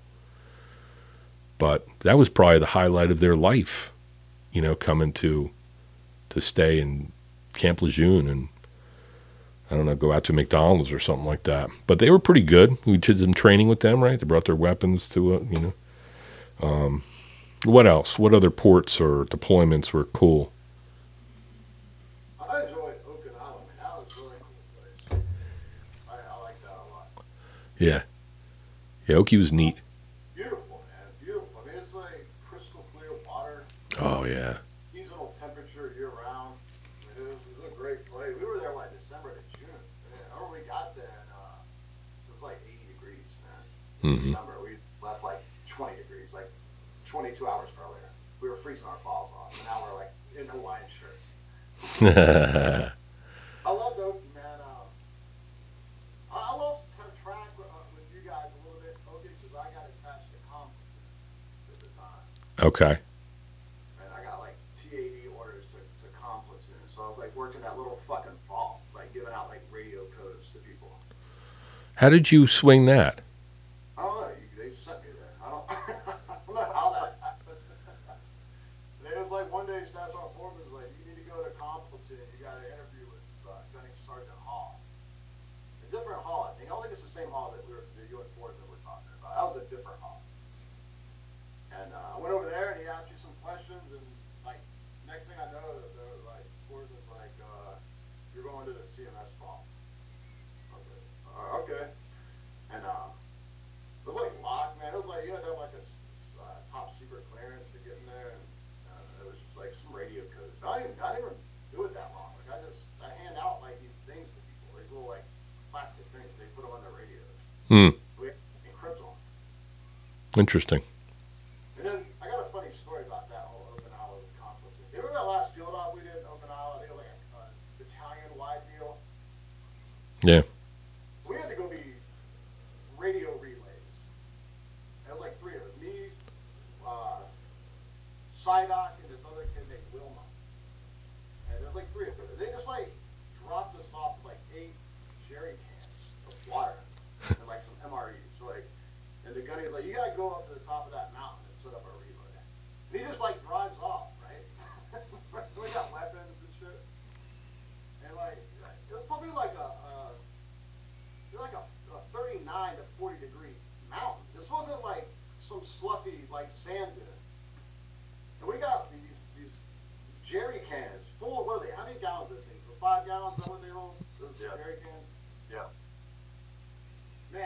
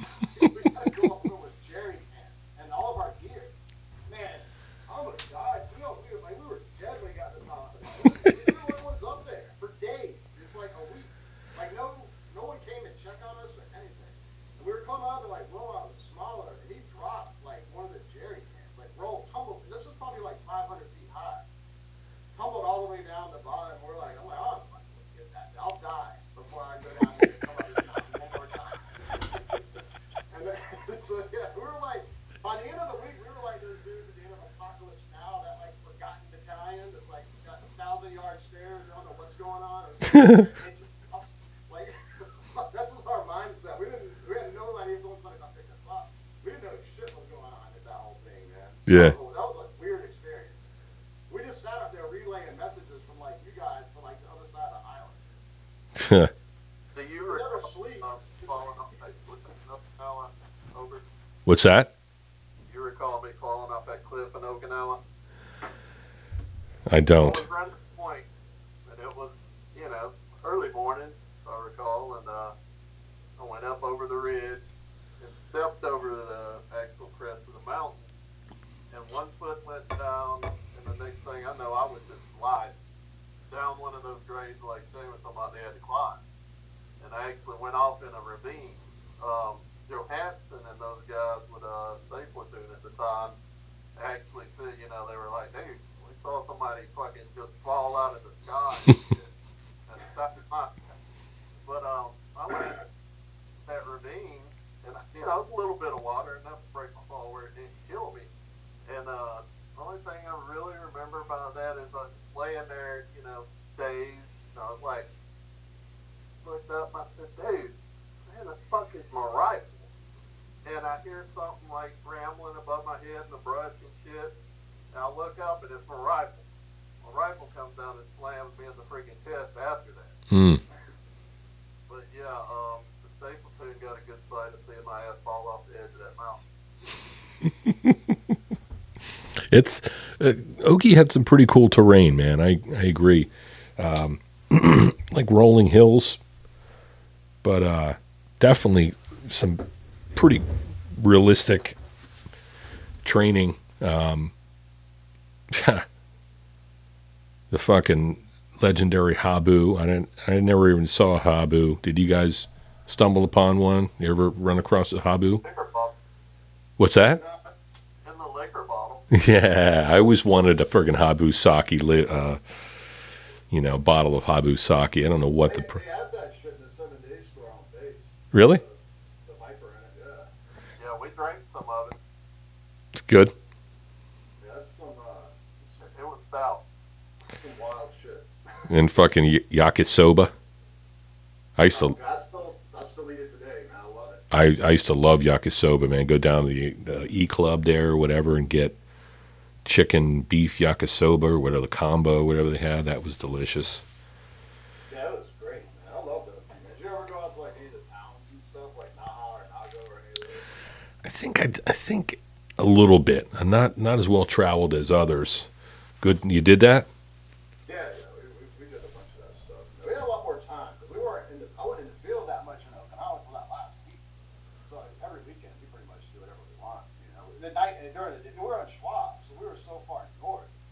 Those you know, Naga unless it was like a a full weekend, you know. But that was on purpose. We're in Nago a couple of times up by us, so that was a full it's a bunch of pachinko places. Is that what it's called? Chill Falls and it's like gambling. I don't know how you play it, but those were everywhere. What is it called? Pachinko, I think, gallery, there's like Pachinko buildings everywhere. And it's like, it's like some kind of gambling. It's like little metal balls. They land in certain places. Jesus Christ. What about the? Uh, you know what? I, I know that some of the guys went. I didn't ever made it down to the uh, the banana show. Did you guys ever see that? Huh? You're asking me and him if we ever seen anything like it. Say, uh, I've seen things in Okinawa that I would never see in the United States. Really? I never. I, I missed that, man. I don't know what the fuck was wrong with me. I uh, I think that the Schwab. I believe that that was on purpose, man. They put us up there because they knew that it was a pro- it would be a problem. Like, but that was a self fulfilling prophecy. I feel like they did that to us. They made like warriors out of us, and and then they're like, hey, surprise, hey, you guys better be careful this weekend. Like, you know damn well we're gonna go out and raise holy hell.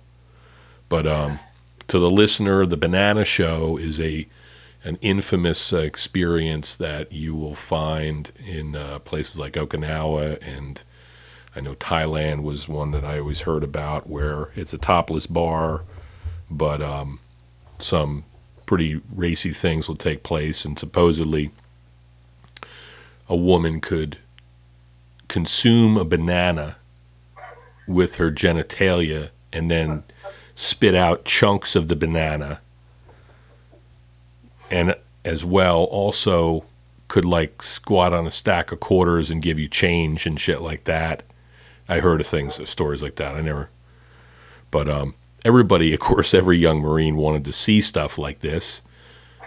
Um, you know, that's one of the things that Forsman said that, um, you know, I, I wouldn't have said it that way, but he, you know, he said he goes, "Who's the heroes of uh, of Marines?" You know, who who looks? He said prostitutes, and so like, um, you, of course, we're young, we're fucking virile, so we're really, you know, we're we got majorly hormonally driven.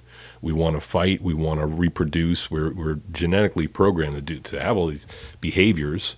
And so, what do you do in a military town full of warriors? You open up a topless bar and a bunch of you know bars or whatever, and um, you know liquor stores and tattoo parlors and shit like that. And then guys go out there and they spend their what little hard-earned money they have, um, appealing to these dancers and stuff, you know. And uh, I remember Nunn. What is it, Lee's?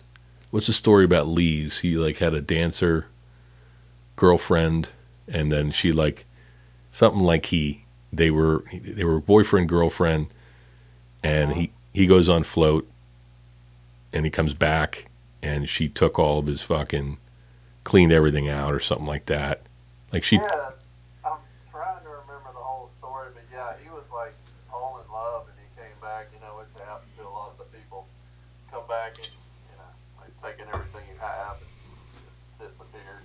yeah Talking about uh, Libo though, uh, enforcement, uh, I know occasion, me and Shane would be sitting there, and you know, enforcement would be like, "All right, listen here, you don't fucking go to this area. This is red light, you know, area, bad shit, blah blah blah." Basically telling us to fucking go. like, yeah, yeah, yeah, dude, we're definitely going there. We're definitely going there. He's like, "You fucking get it? Don't fucking let me see you out there, chub." And we're like, "Hey, "We're fucking going there every time." And uh, um, Naples, Italy. Uh, we went directly to where we weren't supposed to go, and we get there, and there's staff sergeant Forsman and everybody else and shit. Oh yeah It was like anywhere they told us not to go, me and Shane, uh, oh, we were going. Absolutely. Every time. That's, that's the, the worst thing they did was put the off limits establishments up. Like they wanted you to like, don't go here. That's exactly where we're going. oh yeah man yeah that was interesting they'd give issued us those libo briefs and be like oh we're pulling into like Naples I I'm trying to think what happened in Naples uh, I didn't feel like um, I, I remember I had this thing we just gotten off ship and we went to this little like I don't know, a little fucking eatery. It was like inside of a bazaar, like a little mini mall or something. And you walk through, and there's a restaurant here, and you can shop there. And I remember like kind of like being um, not warmly welcomed. You know, like somebody had. I mean, that's one of the the downsides. Imagine if you are like it's your hometown, you live in a coastal city, and uh, all these assholes jump pile off of a freaking boat and come in and like, you know, they're just getting hammered and walking around in the middle of the night fighting each other and fighting everybody else, and you're like, fuck, and these assholes again. I didn't feel warmly welcomed in Naples, um, but we went to Rome there, or we took a little trip to Rome. Uh, um, let's see other other ports. How about Australia? You guys enjoy? Shane, do you go to Australia with us? Nah, I was. I was back in Oakview. I never. I, I didn't go to that before. Australia was pretty nice. I would. They left me in Okinawa to, to man the, the vault. I was pissed too. I wanted to go. Yeah, it was pretty special. Um, I'm trying to think what else. But uh, there was um, Greece. Remember uh, Rhodes, Greece? They didn't like us there either, man. They they, they were they were pretty upfront about it too. Yeah, I mean that's that was the bummer, man. When you would run into um, would run into somebody who kind of saw you coming, like knew that there was trouble coming, and we were trouble, you know, not because we were bad people, but we were just um, you know, we were just fucking berserkers, you know. We would have been on a ship for however many weeks or months or whatever, and we're looking to have a good time. And it's a quandary. I don't know what you do. Like I, I've often felt like why, why young men serve, and I'm so glad I did it. But obviously, a big part of it is because we are not risk averse. Like we're looking for adventure. We're looking to for experience. We're looking sometimes for trouble to test ourselves or whatever. And so we're perfect to be war fighters. But um, oh, gee, can you imagine being like a company commander or something like that and being like, yeah, hey, remember that issues those Liberty briefs like, hey, nobody leave this 300 mile radius on the weekend. And last week we had somebody come up and got a come home and got a DUI or somebody didn't come back, and it was true. But I mean, it's tough to manage. You like you, you make these guys into fucking motivators and ass kickers and all that shit, and then and bolster us with all this confidence, and then we go home or out in town or something and find ourselves in trouble.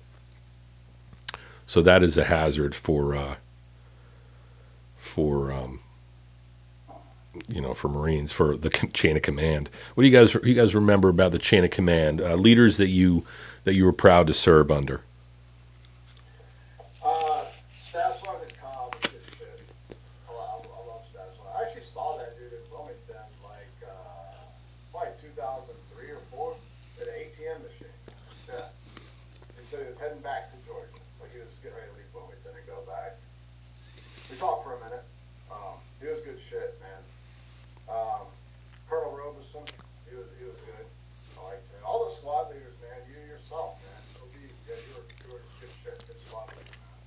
We had a good crew. We did, and um, you know, you, you were talking about Locklear. I, am not going to get into it. I'll, I'll, talk to you off off air about some shit that happened with him and I. But um, there's a reason why I said he's a shithead, and will always be a shithead to me. So. Yeah. I know. Look, I know he had a. Um,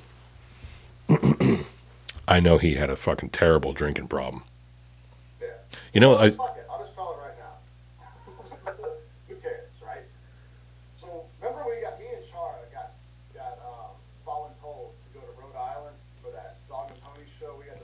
Yeah. I was there. That was great.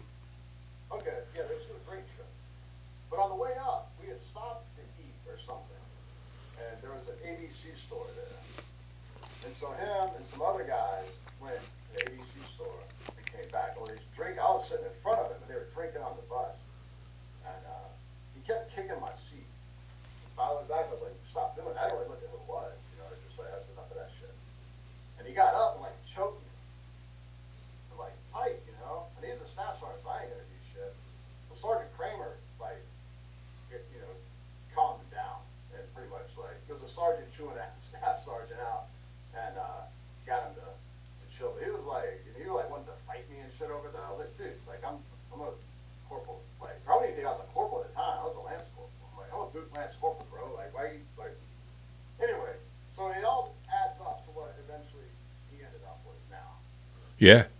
Well, that's, you know, I saw. Uh, no. Yeah. He would go, hey, how's this? Hey, third platoon. Hey. Hey, where's where's Swinehart? Hey, Swiney.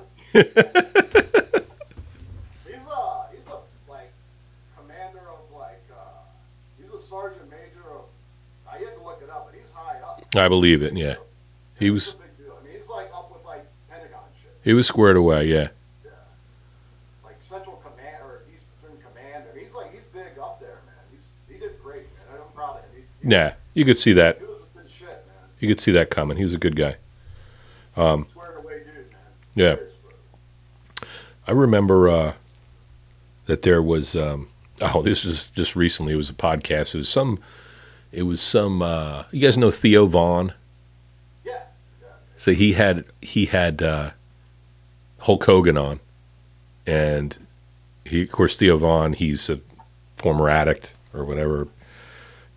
definitely alcohol and other shit. He said something like, uh, "Yes, hey, you know, Hulk, you know, how come you don't? I hear you don't drink anymore." He said, "Any any bad thing that ever happened to me, alcohol was involved." you know what I mean?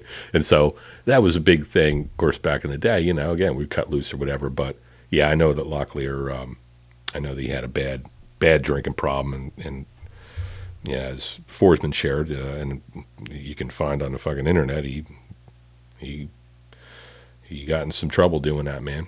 And uh, so it could have happened. You know, any of us could have had that fate. But um, I had something like that. Some people get mean, right? You know, mean drunks and shit like that. I remember I had this experience while I was in uh, on float. It was like I think it was Rhodes. So we went out in town, and it was um, I had I barely I had my first beer. We were in this bar, and I fucking it was like a Budweiser bottle, and I was just drinking this beer and a couple and that those guys from uh, Force Recon that were on our ship, they were um, they were there, and there was one guy who I noticed I I recognized one guy, and he was sitting next to me, and he was fucking hammered, and he was chewing a cigarette and letting it he you know i kind of saw him on peripheral vision. I'm like all right hey how you doing and he fucking came over and he was like on my shoulder and he's like he let the cigarette kind of fall out of his mouth chewed it and, and on my shoulder and i just kind of like just kind of pushed him away kind of stiffed arm him away and next thing you know i had somebody somebody had put me in a sleeper hold and i thought it was like some one of my one of us or a joke or whatever, and I woke up and they would slap me in the face and like, hey, hey, and there was fucking some of those force guys and seals around, and all my buddies and stuff were there. A bunch of us from the unit, but nobody had kind of seen what was going on. It's happened, but uh, that was that dude from Force. I would later see him on on um, float there. We went to took that trip to Rome and it's like Force Recon like completely commandeered the bus. And I remember we had that. Remember that fucking major? He was a little. Ah, he's kind of a fucking pussy. He was a major. He was the. He was the. Um, the chaplain. And he's on the. He's he's sitting at the front of the bus, and he was a he was a nice guy, but he was a fucking pussy. So he was like, "Hey, Sergeant such and such, calm down back there. And they're all like, yeah, whatever, you fuck, what are you to do, you fucking loser? And these guys, like, they were so hammered. They're pissing in bottles. They're like put, bullying the, that one guy. He was a fucking bully. He would become a mean drunk. And he was bullying different people on the bus. And uh, that guy, I always kind of swore like, I, because he didn't, he wasn't the one who put me in a sleeper hole, but he was the fucking asshole who instigated the whole thing. And uh, I remember um, I locked horns a little bit with this guy who was a, an upper echelon SEAL. He was there, or I, I said, hey, I told him what happened. And I was kind of like coming from the point of view of, look, we look up to you guys. I want to fucking, I would love to be, you know, a SEAL or a Spec Ops guy. And here you guys are running around drunk and fucking bullying non rates. You know what I mean? And the guy at first, he, I think he wanted to throw down, and he's like, he saw what I was saying, what my point was. And uh, anyway, there's some fucking heroes and there's some villains out there. And, and uh, who knows, we could have been like that ourselves upon occasion, but long, long time ago. About you, Nunn? What do you think about uh, chain of command? Uh, some leaders that you really enjoyed serving under?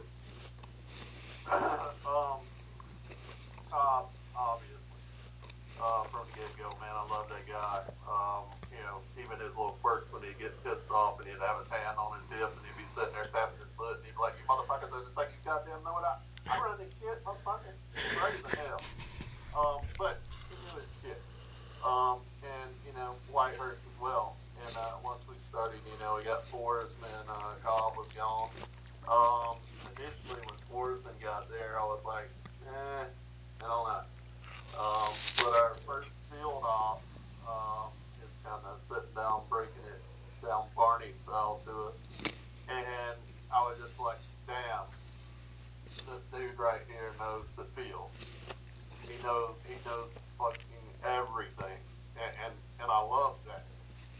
All right, and um, you know it's just he had, you know, I mean you guys know, there's nothing about combat that he did not know. Um, and then of yeah. course Sergeant Suela, love that guy. Good dude.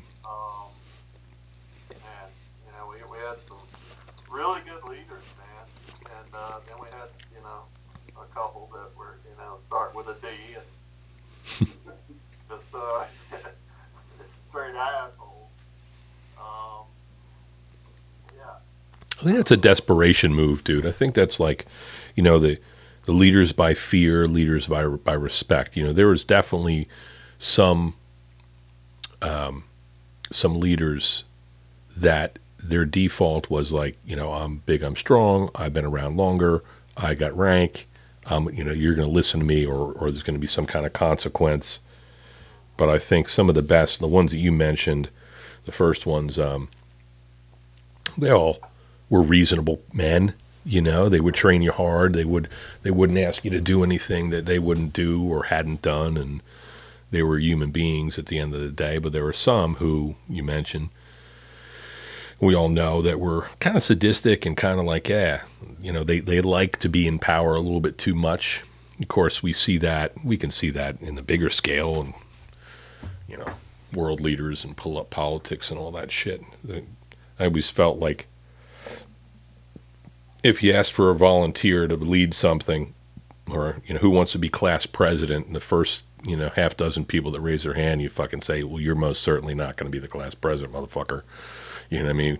We're going to give it to this quiet kid in the back who's probably you know more level-headed, sort of thing. So, but um, Yeah, I guess that guy coming from where he did, um, coming into an infantry platoon, expected us to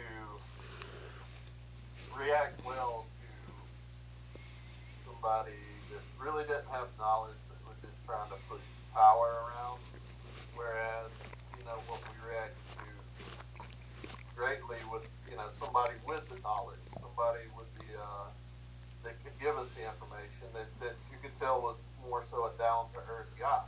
You know, not he's not to cross them and not do the wrong thing, but at the same time, you know, they just had a way of carrying themselves. They didn't even their rank really didn't matter. You know, Forsman could have dropped in and been a corporal and, you know, still led very well. You know, he just had this this presence about him where, you know, when he was talking about field maneuvers, uh, any of the sort, you were like, dude, I'm going listen. yeah, You know? Whereas, you know, some people just carried their rank higher than their knowledge and just didn't work out well, you know? yeah. Kinda, It travels fast though, man. They fucking that that sh- the news travels fast. The word travels fast about shit like that, and you're like, everybody knows it, you know. But um, yeah, I mean, we're fortunate to have some really good, good leaders. I talking to talking to Forsman the other day, and you know, gave me just a little glimpse into what it must have been like to be a little bit higher in the chain of command. You know, because when we were we were all isolated from that, right? We were over at the barracks cleaning fucking weapons, waiting for them to tell us what we're to do. And so, um, until we started to experience a little bit more responsibility um, and rank, maybe it it kind of it kind of sucked. You know, you're at the mercy of whoever your leaders are, so you better have some good ones. But we did, man. We we really had some good some good guys leading us. Uh, but when Forsman came in, like you said, dude, he just knew his fucking field shit. And I feel like up to that point, we knew that we were competent with the basic stuff, but he was asking a little bit more of us. And, and I felt like we were a little bit higher speed, you know, like we could go do more of these. He wanted to do these deceptive things and, um, he wanted to do shit like uh, extrapolate more of the sniper type stuff, tactics to the line platoon shit, fucking sit, kneel, bend, stand, squad rushes crap. That uh, remember that how many times we fucking those amtracs we would cover, we pull up these fucking amphibious tanks or whatever, and fucking the, we'd all be. Let's talk about amtracs to close it out, man. I know you guys got shit to do, but uh, so for the listener, if you are in a Marine rifle company, no battalion. So there's about thousand guys in the battalion, maybe, and you got four companies, Alpha, Bravo, Charlie, and a weapons platoon, right? Or yeah, Weapons company. weapons company, and then yeah. So um, you have your transport modes of transportation. So you got one company, and they do helicopters. You know, they're picked up and dropped off by helicopters. You got another company, they do rubber boats like Zodiacs, and we were in um, an amtrac battalion or company where we got these fucking amphibious tanks. I always liken it to like imagine yourself if you found yourself inside the internal workings of a chainsaw. You're driving around this fucking belly of this thing, the skin of which is could probably be pierced by 762. Am I right, Nunn? Yeah, yeah. So it's fucking you're in the you're in this the belly of this beast, and you got a fucking driver and a gunner and the little little fucking hatch for the the leader of our platoon, and we are down there in a fucking hole, leaning on top, spit and dip. You got spittoons spilling, you got farts, you got somebody taking a shit in the fucking corner, you got gear everywhere. We're sweating, we're irritated, we're pushing into each other, cursing, swearing. You can't hear shit because you're in this in this the belts of the the tracks moving forward, and then you splash off of a ship. You'd actually jump off the tailgate of a big ship in however many feet of water, and hope that you fucking the thing is air is watertight. I mean, this thing was it was you had to like Jesus take the fucking wheel because you're you're dead. and then we'd get to the objective and they'd be like, okay, get out, get out. And the door, little fucking tailgate would go down and we'd run down this ramp and then we'd fucking get online and like take a knee in the dirt like we were to, with our little pea shooters. The fucking amtracs, man. There's something else. absolutely stuff like what?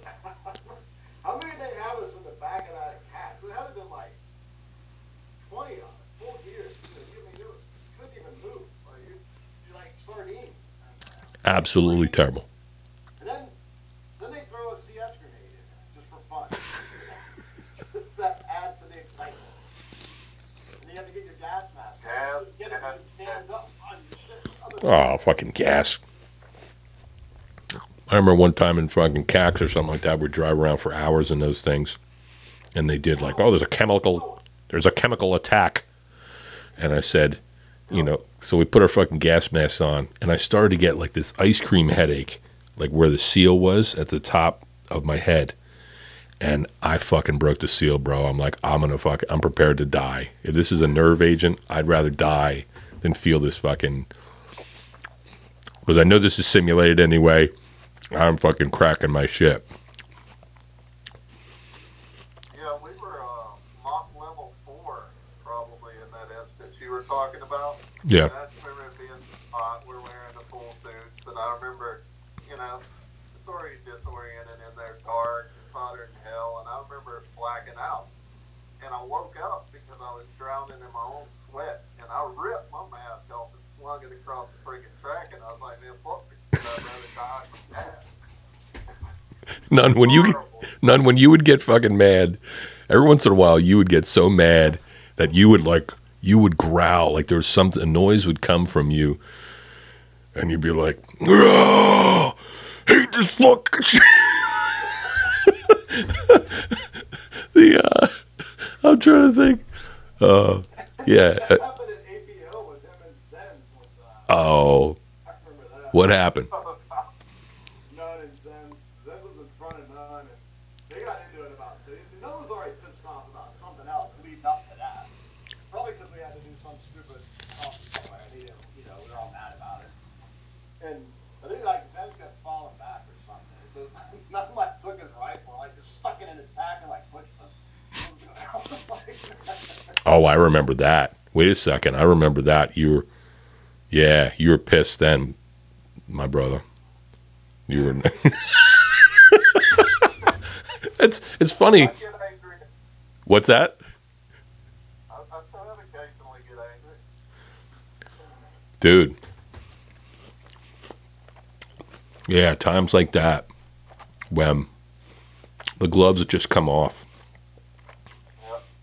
I remember at uh, AP Hill, um, you know, we were setting up in a defense for the night. Uh, you know, we had to do our textbook fighting hole, grenade bombs, you know, cover on it and everything. You know, basically, we're, I mean, for a goal, we were getting great and all that shit.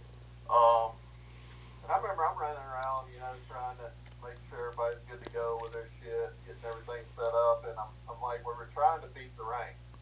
Um, well, I finally get over to my hole, and I'm trying to remember who was in there, if it's Suarez or somebody like that. Juarez. Uh, He's coming on. We're gonna get him on.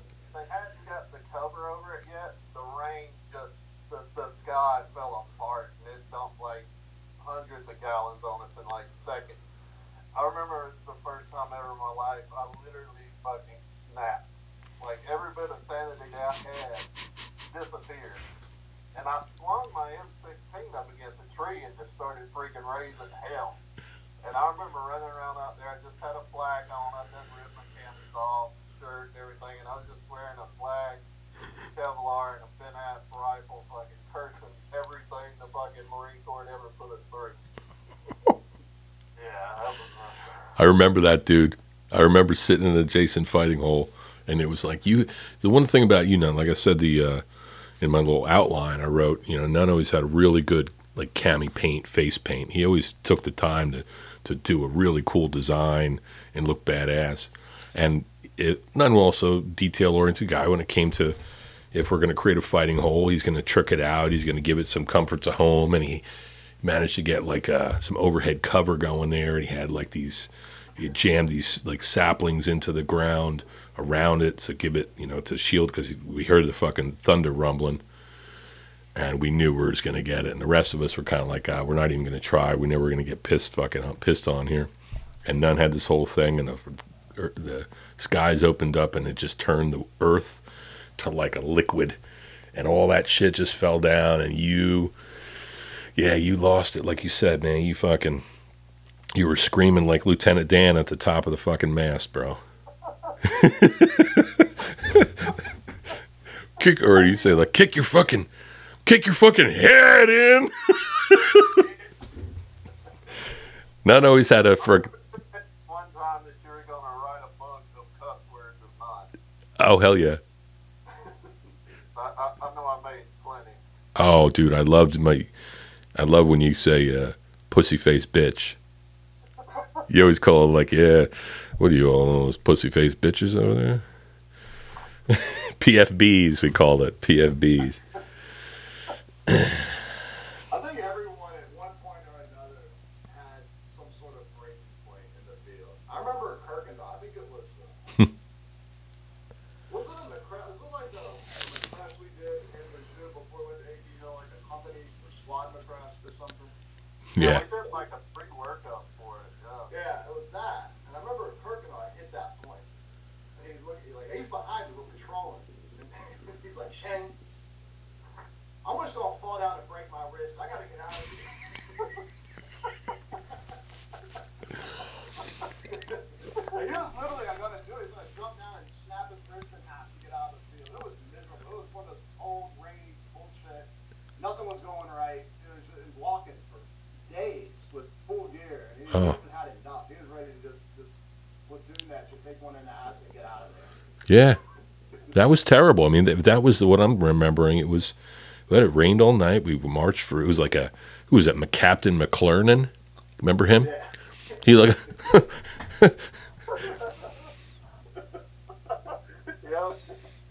and he had this fucking. He always had.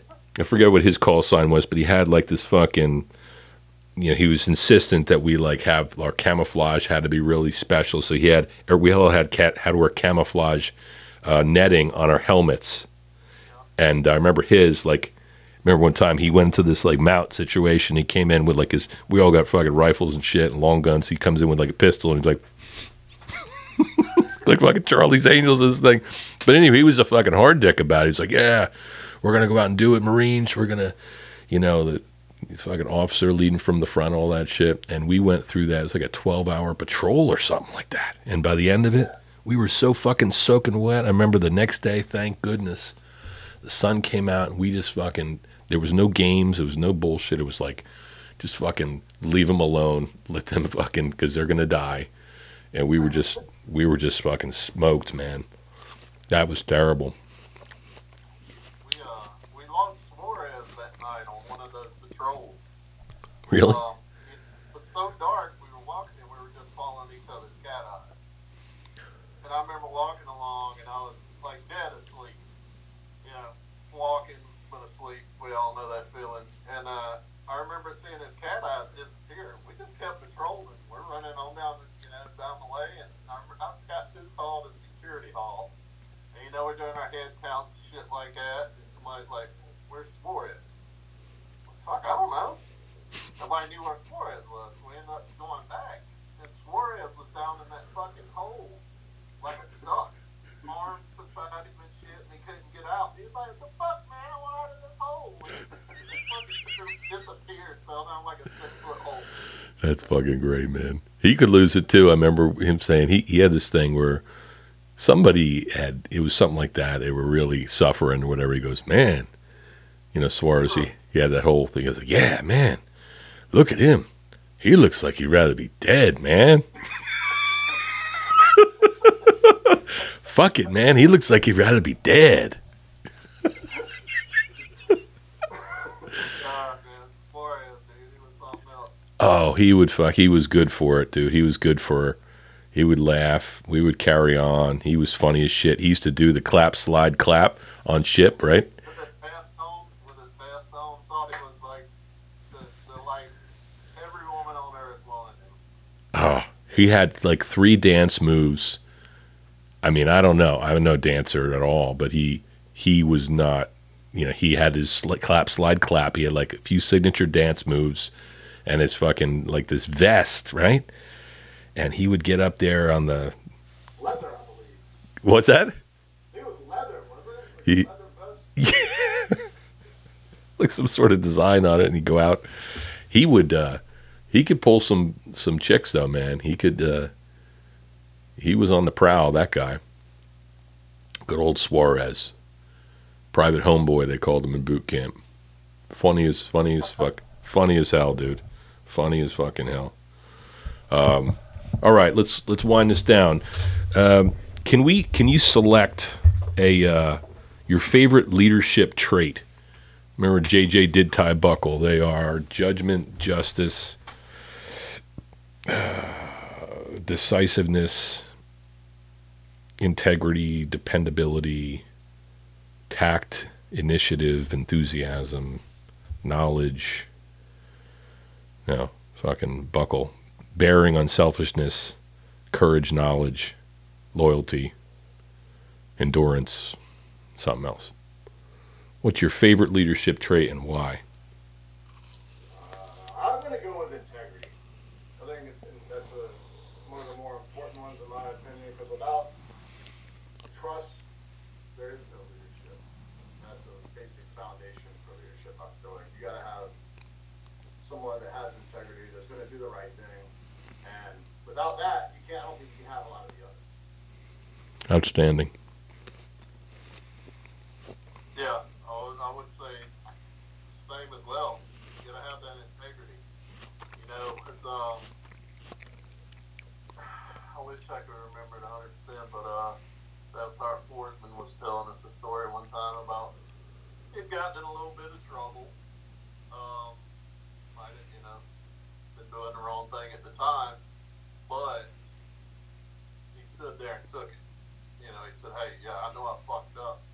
but this is what I'm gonna do. I, I, I take that in and I, you know, carry on with it. You know, it doesn't doesn't try to hide the fruit. You know, um, but you know, spreading further into that, you know, man, loyalty, loyalty, loyalty to me has always been huge.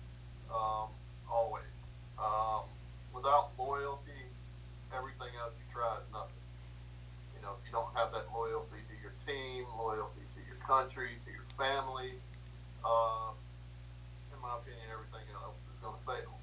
Because without loyalty, what are we? Right. Yep, that's true. Excellent. And that's that's you know changes that happen, you know, as time progresses and stuff, and I see a lot less loyalty, and that's what bothers me about you know the country in general, the world in general, is Mhm. loyalty. And, and we, we need to have loyalty.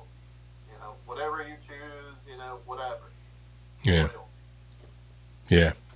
No, I mean, excellent, excellent answers. The uh, something comes to mind. Um, I, you know, I, a couple weeks ago, I had a some mail. I got the mail, and there was a packet from the Marine Corps recruiting, and it, my son's name on it. He's 16.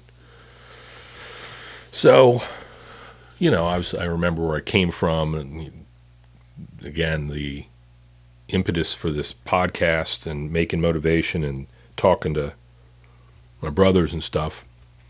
It's a it was a powerful time for all of us. So I would love, on the one hand, for my children and anybody, any young person, as they flounder to try to figure out, you know, what they should do with their life and or what society wants from them or how to be successful. Um, I would love for them to experience a little bit about what we just talked about, you know, um, those leadership traits, the people, meeting people, working within a melting pot, relying upon one another, letting people see you at your best and your worst, and, you know, still having to, you know, you can't walk away. You got to fucking, you got to be there on Monday morning. So you, you can't just like write somebody off. Like you have to work with them. But um, you know, I tore, I I fucking threw it out. This solicitation because of kind of what you're saying, Nunn. Um, I don't, I don't see it. I, I feel like when we were in, for whatever reasons, we joined. Um, we went, you know, we joined in part to serve our country and for mom and apple pie and for God, country Corps, all that stuff. But we were too young and inexperienced to really appreciate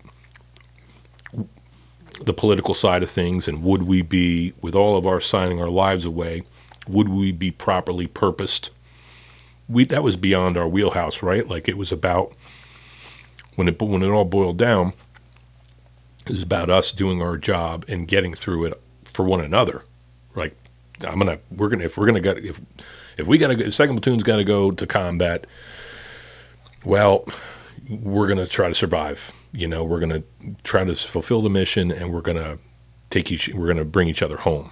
You know, like you have to place your, like I said in A Few Good Men, you know, put your hand, put yourself in another man's uh, security and you're responsible for each other's lives and stuff like that.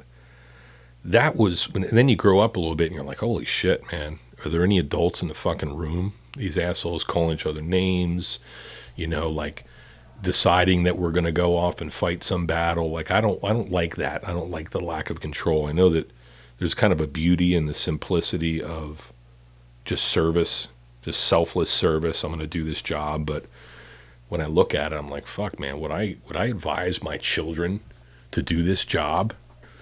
And in some way, like I said, it's, I feel very enthusiastically. It worked for me. It worked for you guys it's a we we got more stories about this four year period than we do. I don't know, the last twenty years or something like that. It's, it's it, was, it made me who I am today. But you guys got any thoughts on that? Like,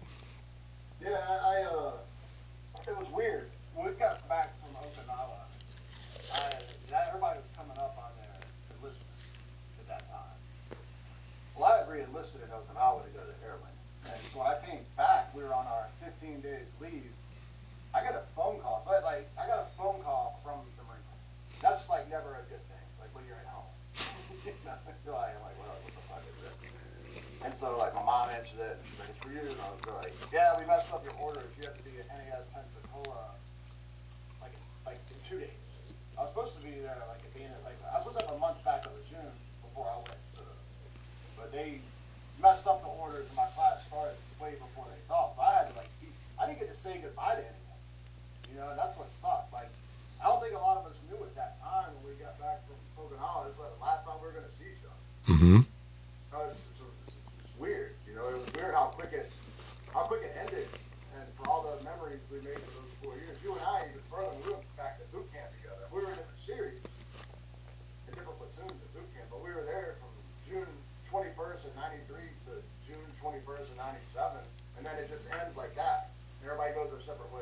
Yeah.